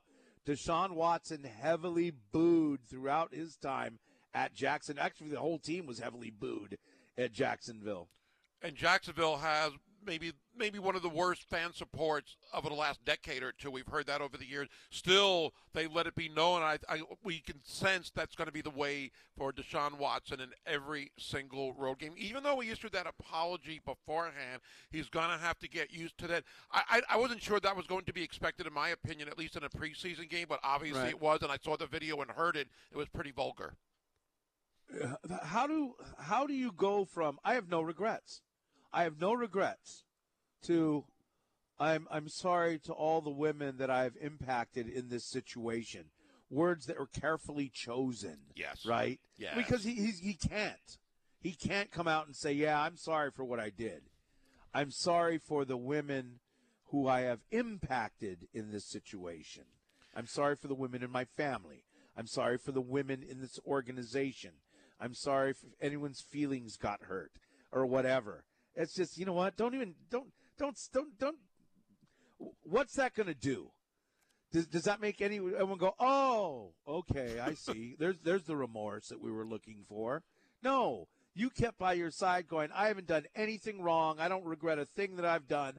I've never done anything to uh, abuse or hurt a woman in my life." To now all of the women that I've impacted in this stop talking. Cleveland Browns. You know, I, I hope I don't want to see him at a podium. And they're going to protect him from that as long as he's out there. Yes. But you know, I don't. I don't want to hear him. I don't want to hear that. I don't want to. You know, does he think we're all just stupid? Do the Browns think we're all just dumb that you had to release another statement? It's not going to matter. It All it's going to do is remind you of what a scuzz he is. I, I think for some people, you can't now claim, well, he hasn't said anything about it. He hasn't apologized. Even though he didn't really apologize, he kind of did. So, I mean, you can't accuse him of that. Again, I think on their end, it's probably a smart move to say something without saying too much. So you can't claim that. But again, a lot of people just see through it and realize he didn't take responsibility, and that's what they want to see. Do they want to see him acknowledge what he did? And he kind of did. So, again, from their viewpoint, I think it might have been a smart move, but I don't think it's really going to work. I want to see him on a podium, though. I want to see him face the media after a game when there's going to be, let's say, 10, 15 reporters there, and you can't tell a reporter not to ask about it. He can say, I have no comment, but then, you know, people just like they want to, you know, sell newspapers, get clicks. They're gonna they're gonna feed him this stuff. They want to get a reaction out of him, and let's see if he can hold his composure game in game out when he's required to meet the media. He wasn't made available after the game on Saturday or Friday, but he will have to be at some point if he plays. But oh, one thing to remember, everybody, no matter what happens with this NFL appeal, he's not playing the first six weeks. That's guaranteed. The appeal is just to see if it's going to be longer than six weeks. Right. He already has that no matter what. So that's guaranteed. We won't see him in a preseason game until November, if that. He's definitely missing those games. So I, mean, I don't, and I don't think it's going to die down. Whenever he makes his first appearance in a regular season game and one of those nationally televised games or in Sunday Ticket, people are going to be aware of him, and that's when it's going to really start again, all over again for him. And you know, he, and he was rusty, of course, because he hasn't played in a while, right? Yeah. And the I, wonder, does the crowd affect you mentally? You, mentally, if you're going to go, say he's allowed to play after six weeks, this isn't going away. I don't think this is going to go away for a while. But does it affect you and your teammates as well? do, when, when people are just booing the whole time, I wonder if after a while, I mean, what are you doing? I mean, you can do like Joel Bitonio said, it's us, it's the Cleveland Browns against the world. You know, do you take that as a, your kind of battle cry and have that attitude, or does all the negativity, I wonder, kind of break you down a little bit as you go on? See, it's one thing to get booed. The chant, and I can't repeat the whole thing, was "You sick bleep," and it was a lot more than booing. And, the thing is, it was from the end zone when he was on like what the ten yard line, five yard line. He had to hear it. At least that chant. I don't know how the no, rest I of the know, game went. but I'm wondering, does it affect him? Yeah, I wonder How does it affect his? Is it is that what uh, affecting his play? I would think again in the first game with probably not all starters in. I mean, not playing in a week and a year and a half. It might have been just the rust, but that's something to consider moving ahead if it can get to him because it's going to be loud and it's going to be Right. constant. Okay, now does it continue even if he's not playing? Do all of the Cleveland Browns get boos after that, even if he's not playing? On the road, other I would pla- think so. Because what it sounded like was that they were booing the team as well. It was just, you know, as Tanner said earlier this morning. I don't know if he said it on or off the air. It's like uh, guilt by association or something like that. I wonder. Yeah, I- you know, you can't blame the guy. You can't. Okay, when I think hopefully fans are a little smarter than that. When Andrew is it Andrew Benintendi? Is that the baseball player? Andrew Yes. Benintendi. He's he was a uh, you know he really became famous as a Boston Red Sox, and the Yankees are playing the Red Sox, and now he plays for the Yankees. But the Boston fans aren't booing him if he left on his own to go to the Yankees, they would probably boo him. But they understand that it wasn't his fault. He got traded. So he got traded to, I can't remember who he was. uh, Kansas before- City. Kansas City, and then to the Yankees. So he's traded. So they don't boo him. They actually kind of cheer for him still, even though he's on the Yankees. So I think hopefully fans are smart enough to go, okay, Joel Bitonio is not the problem here on the Cleveland Browns. Yeah, and for Benintendi, he was also kind of a World Series hero, I believe, in 2017 when they won. Had some big games against the Dodgers, so maybe that's one reason. And that, that's a good point. I would imagine, though, for like the Cleveland Browns, as you were saying, Chris, when they're on the road, they're going to get booed anyway. Uh, I don't know if you'd have the vulgar chance if Deshaun Watson is not They're there going for to those get first. booed. They're going to get booed on the road. You think they'll get booed on the road? You think the fans are going to still hold it against the Browns? Well, they're going to boo because it's, a, it's a, an opponent on your home turf. Anybody, any road team's going Oh. to get booed. No, but I don't know if it'll like, be But not like yesterday. Yeah, not like yesterday. if he's not there, I don't think you'd hear those. I wouldn't think you'd hear those chants. I mean, when he goes to Philadelphia, and well, Philadelphia's at home. Baltimore could be another story because they, they've been a rival anyway, and the fans probably don't like Cleveland. This gives them even more ammunition. And it's going to be a full stadium. Yeah, that's true too. Yeah, it's not going to be like Jacksonville in a preseason game. He he has to know it's coming. He has to expect it.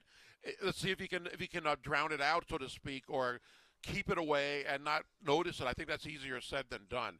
But I, I, he's probably been. I mean, I'm sure he's not reading the tweets and all the comments, but he's probably aware about how people perceive him, how they look at him right now, which is a, a bum. And we got a phone call right now. Junior is with us. Hey, Junior. Hey, how, how's it going, guys? I had a great Good. weekend. How about you guys? Good. Oh, anyway, uh, with this Deshaun Watson thing, you know, if uh, he does well, nobody cares because people want to see good quarterbacks, which we hardly have any quarterbacks left. And if he doesn't do well, then they're going to do the chanting about, you know, what he what they're doing at the other stadiums. But that's the NFL thinking like this is a marketable guy, even though he did bad because every stadium people or every game he plays, whether it be home or away, they're going to follow this guy. But if he does well, you know, they're going to say, "I'm glad they got rid of that other guy they sent to, um, what was that? Uh, what was Baker that? Mayfield Uh, of Carolina. Baker, yeah, Baker, Baker Mayfield. So if he wins, they'll do good. But uh, my suggestion next time, instead of going to Florida, come to Hawaii. You know, maybe Gary can take him down Keeaumoku or some other streets down there, and, it, and, and tell him that's uh, Chili Davis's brother. You know, tall guy, good arm, and maybe na- maybe you know, Loco Moco Davis or something. You know, and then it'll be cool. Nobody will know. Uh, the Mama Sans will be happy, and then Gary gets a little tip too. Yeah, maybe take him to Rainbows for dinner. Yeah, But that'll anyways, happen. Thanks, guys. You guys are the best. You guys are the All right. best. Thanks. Thanks, thanks, Junior, and uh, it's your friend right there. Your friend. Hey, uh, coming up in 10 minutes, guess who's going to be here? Benny Agbayani is going to Yeah. join us. And um, um, he's he's been invited to what? The Met Old what? Old Timers Day. They're going to have a lot. I don't know if they've had one in recent years, but they used to do it all the time. They're going to have it on Saturday, the 27th. And uh, he and Sid Fernandez are both on the list of players going there. But we'll talk to Benny uh, about that, about the Mets this year, and what he's been up to coaching softball at Iolani. Yeah, I went to, uh, and uh, Junior called and he said, We hope we have a, had a good weekend. I tried to go to the Blue Angels yesterday, couldn't do it. Thank you to, uh, thank you to, um, um, the folks who invited us out there. It's going to be a nice little chalet, enjoying the jet planes. And I figured, okay, uh, go to church, go to lunch, and then head out there and be plenty of time. About eleven thirty or twelve o'clock, heading out to uh, on the H three, and then it was like the traffic is something I've never. It was horrible. So I sat in traffic for about half an hour and was able to reach one last turnoff to Kaneohe Bay Drive. Because as you're coming down the mountain heading into that gate of uh, K Bay, you can see it's like one lane going in and the traffic is not moving at all. So uh, when I went to on Kaneohe Bay exit or to get off to go to Kaneohe Bay Drive, you can see the cars coming from Kailua stretched out for miles and driving down Kaneohe Bay trying to get out to Kam Highway. It was it seemed like it was a couple of miles of cars Yes. or at least a mile of cars. Man, it was you know for folks, and my wife was saying, "Hey, you should have went a little. We should have left earlier." And I said, "Yeah, I guess." But even friends of ours on Friday they were there. So Friday, it's not a week. It's you know many people are working and stuff. Even Friday, it took an hour and a half for them to get off base. It's I don't like think they performed cool- on Friday. I thought- Wasn't it Saturday and Sunday, or was it Friday too? It must have been Friday because, unless he was talking about no, because he said it must have been Friday because I saw him on Saturday. And anyway, the um, I wish there was someplace else they could do that because it's just it's I don't know it's the base is not big enough. I mean, Kaneohe the, uh, Marine Corps uh, base is one of the smaller Marine bases. It's not a big base, and um, my son lives there, so I've been on it. And there's it's a you know it's just a little tiny base. One way in, one way out. Oh, and they can't they can't they don't have the the way to do it was to go on a boat. That was the way to do it. If you can get into Kaneohe Bay on a boat, awesome. Because it was flying, uh, it, it was all day, not just the Blue Angels Right. but right. all day was just uh, entertainment. What a lot of people did, I saw, and this is while we're waiting in traffic. They have they have you know scenic lookout points on the H three where you can pull over. So near the base there was an elevated scenic lookout, and so it was uh, all these bikers and other people. They were just sitting up there watching the air show. That was the way to do it Yeah, you get a great view from there. Anyway, but um, man, they are super, super popular. The Blue Angels. If you had, uh, got a chance to watch them, uh, I'm sure it was super awesome. I just didn't. It was like two. I was thinking, okay, am I going to take two hours in traffic to get there, watch for an hour, and then at least two hours just to get off base again? I just said, nah, let's just turn around. I did that last time they were here. It was a great, great show, but the traffic going in and out was just the worst, and that's the main reason I didn't go this time. I remember there was one year, and this is for some. There was some. I don't remember what base it was on, and it was there was a concert on base, but it was open to the public or something. And I dropped my daughter off. It was kind of a teenager. Dropped her daughter off. I don't remember what concert it was. Do you remember what concert Yeah. it was? It was uh, Black Eyed Peas, I believe you told me. Oh, okay. And then they um the concert wasn't over yet, or the the concert ended or something, or it wasn't over yet, but they closed the base, so you couldn't get on base if you were a civilian. I said I. I dropped off my daughter. I got to pick her up. She went to the concert, and there was all these other angry parents going, "Hey, what's up?" Well, she can. They, they're going to have to walk to the gate, and it was like two miles away. And it was, finally, ah. somebody made a phone call, and they opened it up. I mean, this guy's just following orders, Yeah. but they didn't think that thing all the way through. anyway, all right. A uh, Benny Agbayani is going to join us. I want to let's talk Iolani softball too. How about that? Huh? We'll definitely throw that. His daughters are one daughter's on the team, other daughter playing collegiately now. Awesome. Hey, call the coach is coming up Wednesday already. It's call the coach with Timmy Chang. Six o'clock, Ruby Tuesday in the Moanalua Shopping Center. They've got good loco mocos too. You can call or text in with your questions uh, to John Veneri and Coach Chang. Brought to you by Ruby Tuesday Hawaii IBEW Local 1186, Hawaiian Financial Federal Credit Union, Hawaii Pacific Health, and Pacxa. All right. We are efforting to get Mr. Agbayani on the line. And uh, let's go to the Zephyr Insurance text line at 808 296 1420. And uh, we just got to talk about the Blue Angels. Uh, just got a text. I just got this one. Blue Angels just flew over Punch Bowl. Six planes in formation and one to the right. They're going to the mainland now. Ah, well, aloha. Aloha Hawaii to the uh, Blue Angels. Uh, that's awesome. Uh, here's another text. Chris, Saturday left Ewa at 12 noon, arrived at K Bay at 2 p.m. Angels, the Blue Angels ended at 4 p.m. Early dinner food truck at K Bay departed at 6 p.m. Back home at 7. Great show, fresh air. All right, and uh, we hoped. Yeah, I couldn't. I, I didn't want to. I, I, I didn't want to deal with it. I said, you know what? I really want to go, but nah. Not worth it. Well, we're going to talk some Major League Baseball to get us away from the Blue Angels and traffic. And joining us now on ESPN Honolulu, played for a few Major League teams, including my favorite, the New York Mets. Joining us is Benny Agbayani. Benny, thanks again for coming on today. And I saw that you were invited to Old Timers Day. Doesn't seem like you're that old. Uh, is this the first Old Timers Day you're going to get to play in for the Mets? Uh, yes, it will be the first time, and I'm very grateful to get the opportunity to uh, go back to New York. And I, I believe Sid Fernandez at least is on the roster. Do you know if he's going as well? Uh, yeah, I think he is. Um, I, I guess uh, whoever's on the roster are um, heading to New York. So when you get to play in this game, and I, I used to remember them growing up, they used to have it every year for the Mets back then. It's been a while, I think, that they've continued them. Are you going to go all out? Are you going to show everybody how uh, much of a power hitter you are? I don't think I will because I'm living. I'm way older now, and I don't. I don't know if I have that much juice left in me. Well, you're probably one of the younger guys there, but that's going to be fun. It's on Saturday, August 27th, before the Mets play Colorado. So uh, I know a lot of Mets fans are happy about that. Hey, speaking of the Mets, they're doing great. They have the second best record in baseball, right behind the LA Dodgers. What are your thoughts on how the Mets have played so far?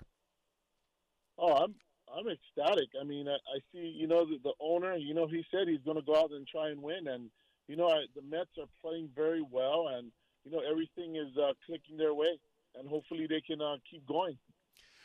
You played in the World Series in 2001 against the New York Yankees, and the Mets are playing the Yankees a week from tomorrow at Yankee Stadium. I've never gone to a Mets Yankees game. You played in those games. What is that atmosphere like, if you can describe that?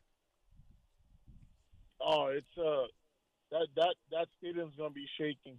I mean, you know, it's so it's so awesome that they get to play each other, and then you know the New York fans come together.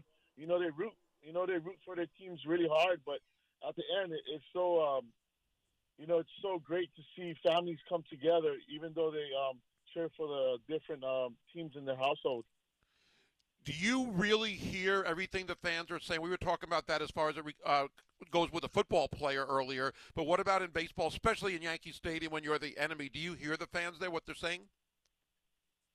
You know what? To tell you the truth, I can tell you a lie. You know, saying yeah, um, no, I don't, but you can really hear it. I mean, from the from the when the bus pulls up till we get to the field to the end of the game, you can hear them. They're they're out there.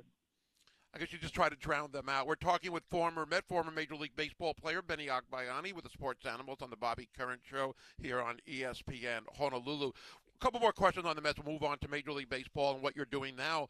Uh, you see Max Scherzer and Jacob DeGrom. Are there any two better one-two punch as far as starting pitchers with any team with what they've done, especially lately? Just incredible. Yeah, it is. You know, and you know, it's just they, you know, got to stay healthy. And I think the, that has been the Mets' problems over the years. You know, the pitching. You know, they get hurt, and you know they fill it in. But it's not like having those two guys at the front of your um, pitching uh, rotation. And when you have them healthy, they can do some damage. Do you see any other pitch? I'm sure there are other pitchers. Who do you see as maybe the top pitchers in MLB right now besides those two? Um,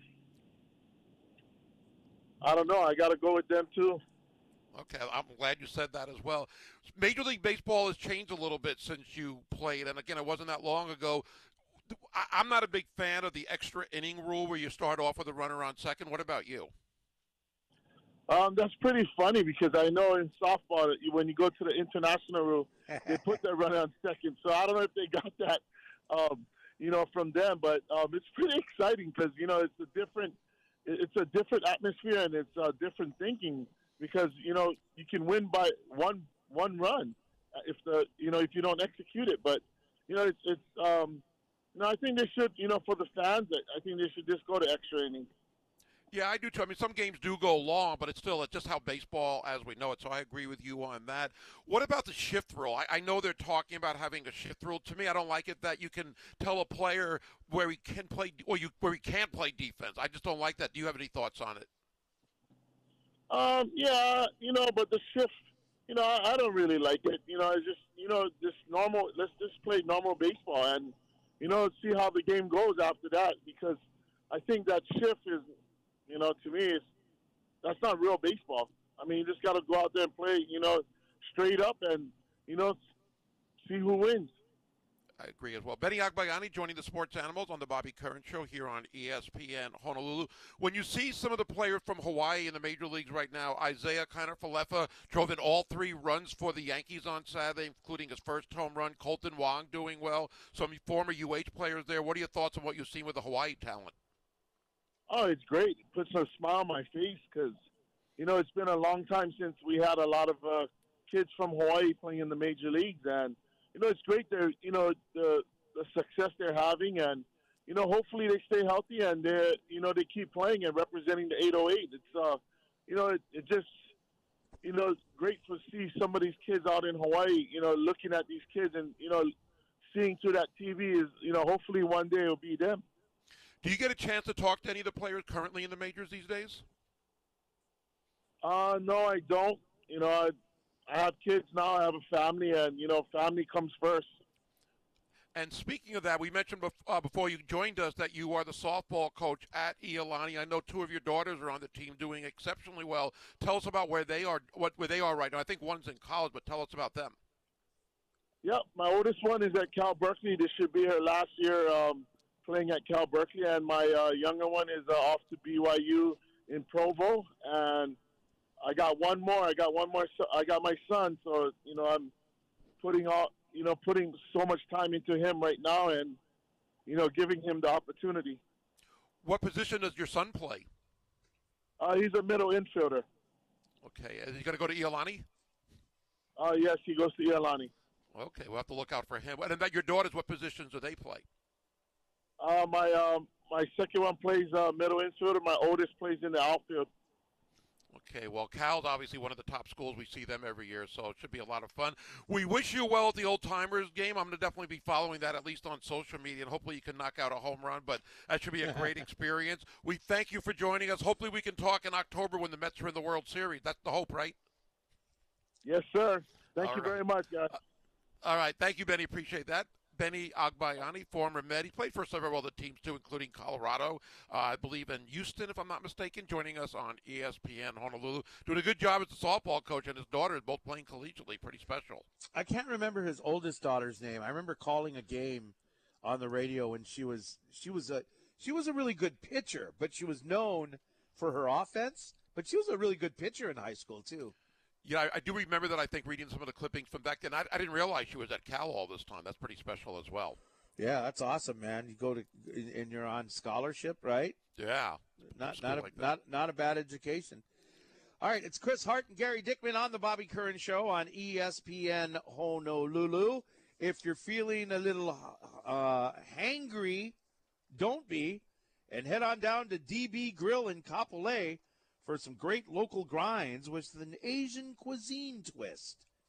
They've got kimchi fries and ginger pork, lapchong fried rice, calamari katsu, and a lot more. And don't forget to try their handcrafted soju carafes or a beer bucket. They're open daily for lunch and dinner. Visit dbgrillhi.com or follow them on social media at dbgrillhi.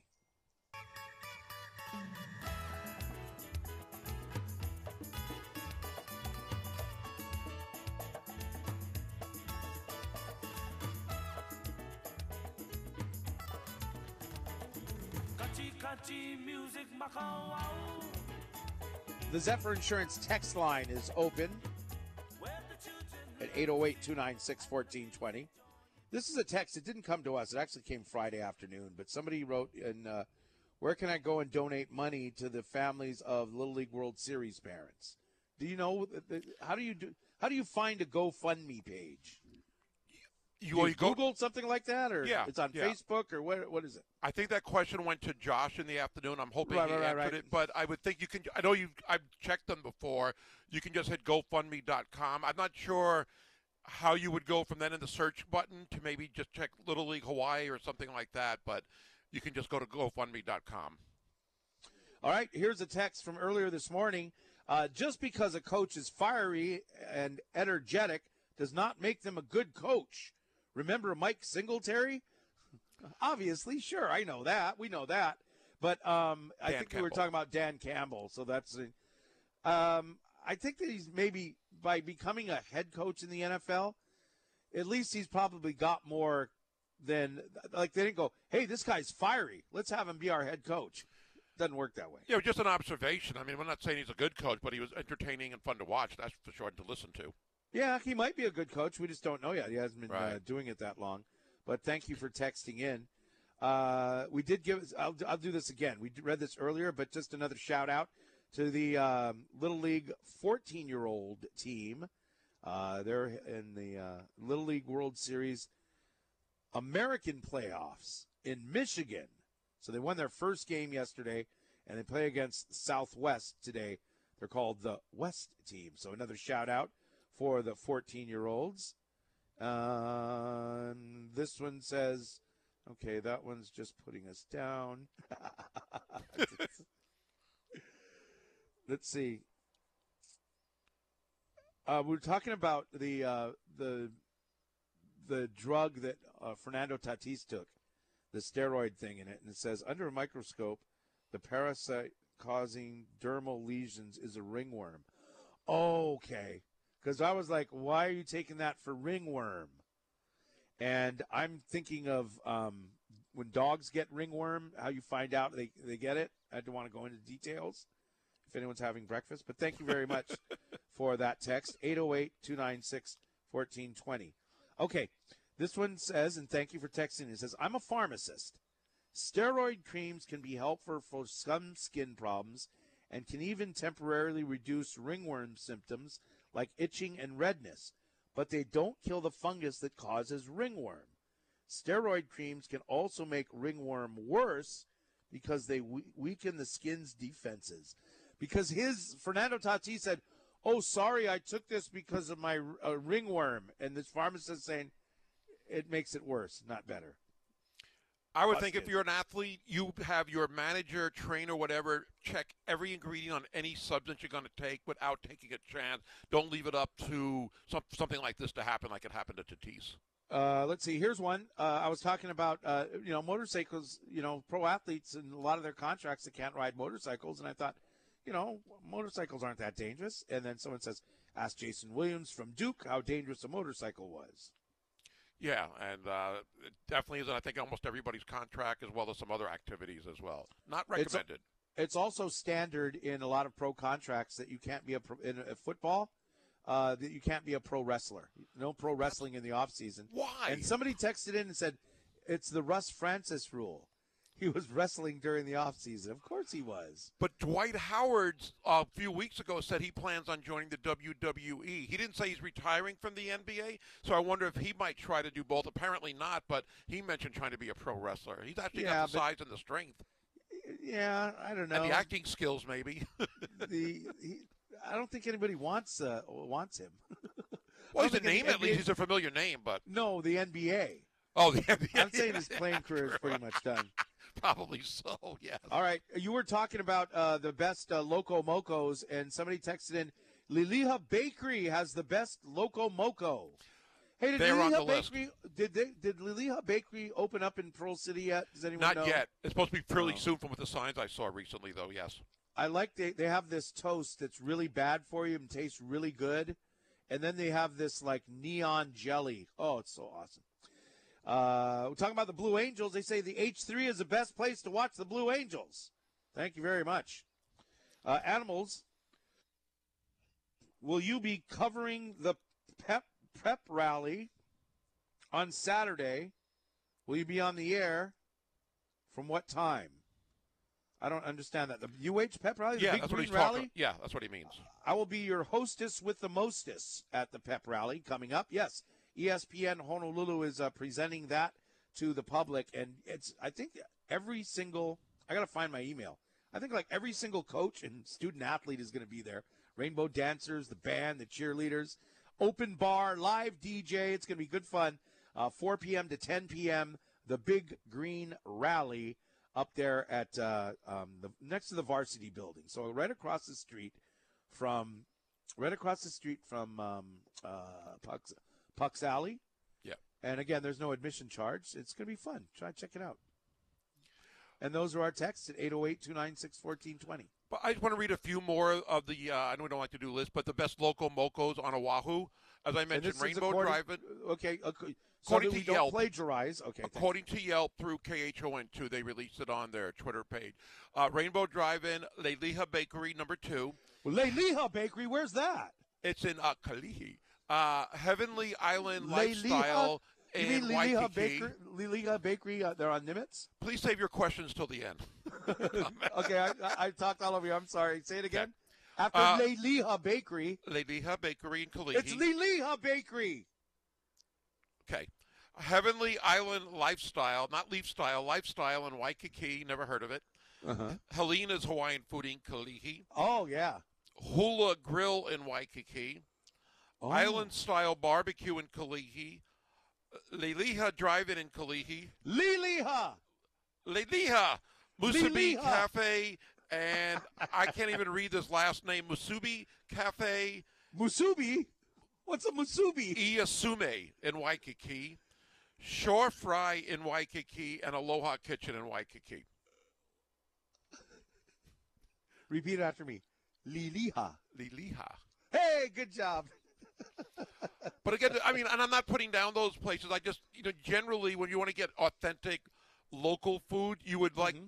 If you if you're going to go to New York, you want to get authentic pizza. You're not going to get it from a fast food place. You're going to get you it from. But you haven't had you haven't had any of these Waikiki um, places, right? No, no. I have. So I said I'm not putting them down. I'd say generally, though, I would, and I'm using the shave ice as an example. I've had shave ice in Waikiki once. It's not even close to what you would get at any of the places on the North Shore. Waiola shave ice uh, near Iolani, not too far from there, um, near the old stadium park, in that area there, on the other side of the Alawai. Those were way better. I've had places in Pearl City and other places that are way better. Uh, so that's just my opinion on maybe authentic in Waikiki. If you're going to get a lay, you're going to get a lay in Waikiki, or you're going to get a lay at a real lay stand somewhere on the island. You're going to go downtown, Chinatown, maybe. You- You'll get a better lay, I think. You'll get a Go more to the- authentic Go lay. to the airport. Go to or the the airport, yeah, yeah. I that's just my general way of looking at it. And I could be wrong; those places could be fine. I'd rather I go to a local place. I would go. You go to Watanabe Floral. I mean, you can go Mm. depending on. If you just think, want to pick up a, a quick orchid lay, just go to Times or Safeway or But something. I wouldn't go to Waikiki necessarily. You go to a store and you're going to get a plastic one as an example. And Some people might think it's the same thing. Tourists They might only sell plastic lays in Waikiki. No, I said, but you'll get them in Waikiki, and uh, some people might think that they're the same thing. I mean, if I'm going to get a real good one, I'm not going to go there to get one, as an example. Well, there's probably local people that sell lays in Waikiki. Let's talk about loco mocos, Chris. All right. Well, you know what? Uh, we'll be back at it coming up next here on ESPN Honolulu. We'll be right back.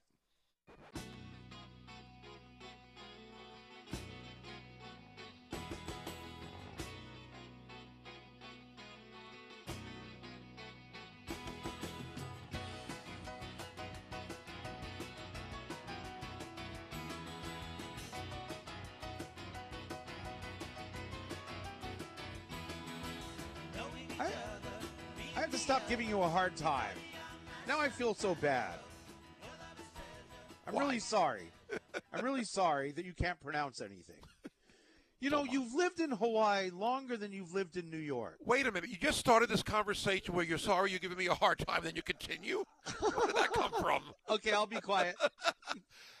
Can I bring up something? Hey, Bobby Curran is uh, um, still away. We're going to fill in. In the meantime, all your positive thoughts, as some people say, uh, please pray for Bobby that he uh, gets better and gets back in this seat soon. Go ahead. I was thinking about the Deshaun Watson case, and not about Watson specifically, but the fact that Roger Goodell appointed this person to hear the appeal, a judge out in New Jersey, and they've used him before. In my perfect world, I wish for the next CBA, Mm-hmm. the players will get to decide who hears appealed. Because I've said it, I think you've agreed, and others have, maybe not everybody, that when Roger Goodell doesn't become the judge, jury, and executioner, but chooses who is, at least part of that with the investigation, we don't trust them because they were hired by the NFL, like Sue Robinson, like the other lady who has done so many of them. Let the players' union pick somebody. You can have the NFL approve. Then I think we would all believe that these investigations or hearing combined would be honest as opposed to maybe being biased when Goodell and or the NFL choose them. Can't have the owners choose them because they'll be biased. And you could say, well, the players might union might be biased. Let the NFL approve. Then I think if they Oh. both agree on somebody, I would trust Right. that process a lot more. Okay, what if they they okay the players? What if the owners don't approve all of these over and over and over again? Tanner Hayworth has some comments on this. What did you just text us, Tanner? I'm basically was just saying the players union already agreed to this deal though. It's not like that this was brought up out of nowhere. Right. This Next was CBA. collectively bargained. I'm saying the next CBA because I- I don't think they would like. I mean, maybe not this case specifically, but we know it's not a good deal for the players overall. They did agree for it. I'm saying the next CBA. Let the players decide who hears these investigations or who does the investigating and hears the appeals. But how much but isn't that the same thing that the NFL is doing right now? But I don't think people trust the NFL. I don't. This is I, I, don't trust the NFL when they're hiring these If- people. if you if this was an NFL wanting to do whatever they want, then why did Roger Goodell not do this by himself then? I think Oh, this was a good move by Roger to not make it all on him No, I for think this case only, though, we heard from uh, people. I think Jeff Darlington said this the other day that Roger Goodell, in this case specifically, did not want to be the guy to call the final shot on Deshaun Watson. So they had that put into this process that somebody else would. But again, So he's basically hiring is. the person. Yeah. Yes, he is calling the shot. It's just somebody else is going to be the mouthpiece for what Roger Goodell wants. But and thank you, Tanner. But if you have the players, uh, if you if Uh, the players union picks and the NFL can appeal that, then they'll just be in an appeal process all the time. You'll never get anything done. No, what, I, what I'm saying is that the players pick somebody that they want to hear the appeal. Right. Whoever's going to be independent, somebody has to hire and let the NFL approve it. Oh, then how they about- shouldn't have to appeal. how about this? You pick somebody who nobody picks. You pick somebody beforehand that's agreed upon by the even if nothing's happened. Say, hey, if we got to go to some kind of arbitration, if we got to go to some kind of decision before the season starts, the designated person will be who, and both parties have to agree. That's what I'm saying. That's exactly what right, I'm saying. But, but but right, but but say it before the season even starts. We don't have anybody in trouble. There might not be any trouble. But if this happens, here's a totally neutral person. And maybe they don't even pick. Maybe a maybe somebody in government Yeah. would pick who this person is going to be. Take it out of both of these guys' hands. That'd be fine too if you could have it somehow done that way. 'Cause I don't think a lot of people trust the NFL when they do because it's biased. I mean, again, how many times has Roger Goodell hired somebody? But Mary Jo White is the other one, and she's heard several of these. I think Deflategate might have been her. But if when they're hiring them, I don't trust the decision because they might get some uh, influence from the NFL, and I don't trust not it. might. They are. Everyone Well, okay. knows it. Yeah. So I wish that would be the process. I, I, I, I can't understand in a way why this has taken so long because when this first was announced that the NFL was appealing the six game suspension, most people naturally were saying this would take a week. Maybe a little over a week, but certainly before the first preseason game. It's been two weeks now. and going on the third week by Friday, I believe. Does it really need to take that long? I know it's not an easy thing, I'm sure, but it's really taking a lot longer than some people anticipated. Yes. And, and just generally on that, I, again, I just think they should have somebody else do it. Because let's say let's say the NFL wins and they get a year and or indefinite suspension, starting with a year. People are going to think, well, the NFL, okay, Roger Goodell didn't do it. You can't blame him, but he hired this guy. How many people are going to believe it was an honest investigation and appeal? Not many. Maybe some will. I don't. So I wish they would take it out of the NFL's hands totally and have somebody else involved with this to make it a lot more legit. You know what the NFL needs to do is fix Soldier Field, because it wasn't that uh, a lot of play, maybe a lot of players had something to do with it, but what I'm getting at is that the NFLPA, speaking of the NFLPA, they're like, hey, you know what? Too many people complaining about the field. You need to evaluate this for safety reasons. Are you kidding me? An NFL team has a field so bad that for safety reasons people are concerned about playing there. Noticeable divots, uh, missing patches of grass. I guess what they had, they had an Elton John concert like the day before. Oh. So, you know, everybody tore up all the grass and everything. And it's like, really? I don't think you can have, you know, 50,000 people at an Elton John concert and then play a football game the next day. Who's not thinking? Right.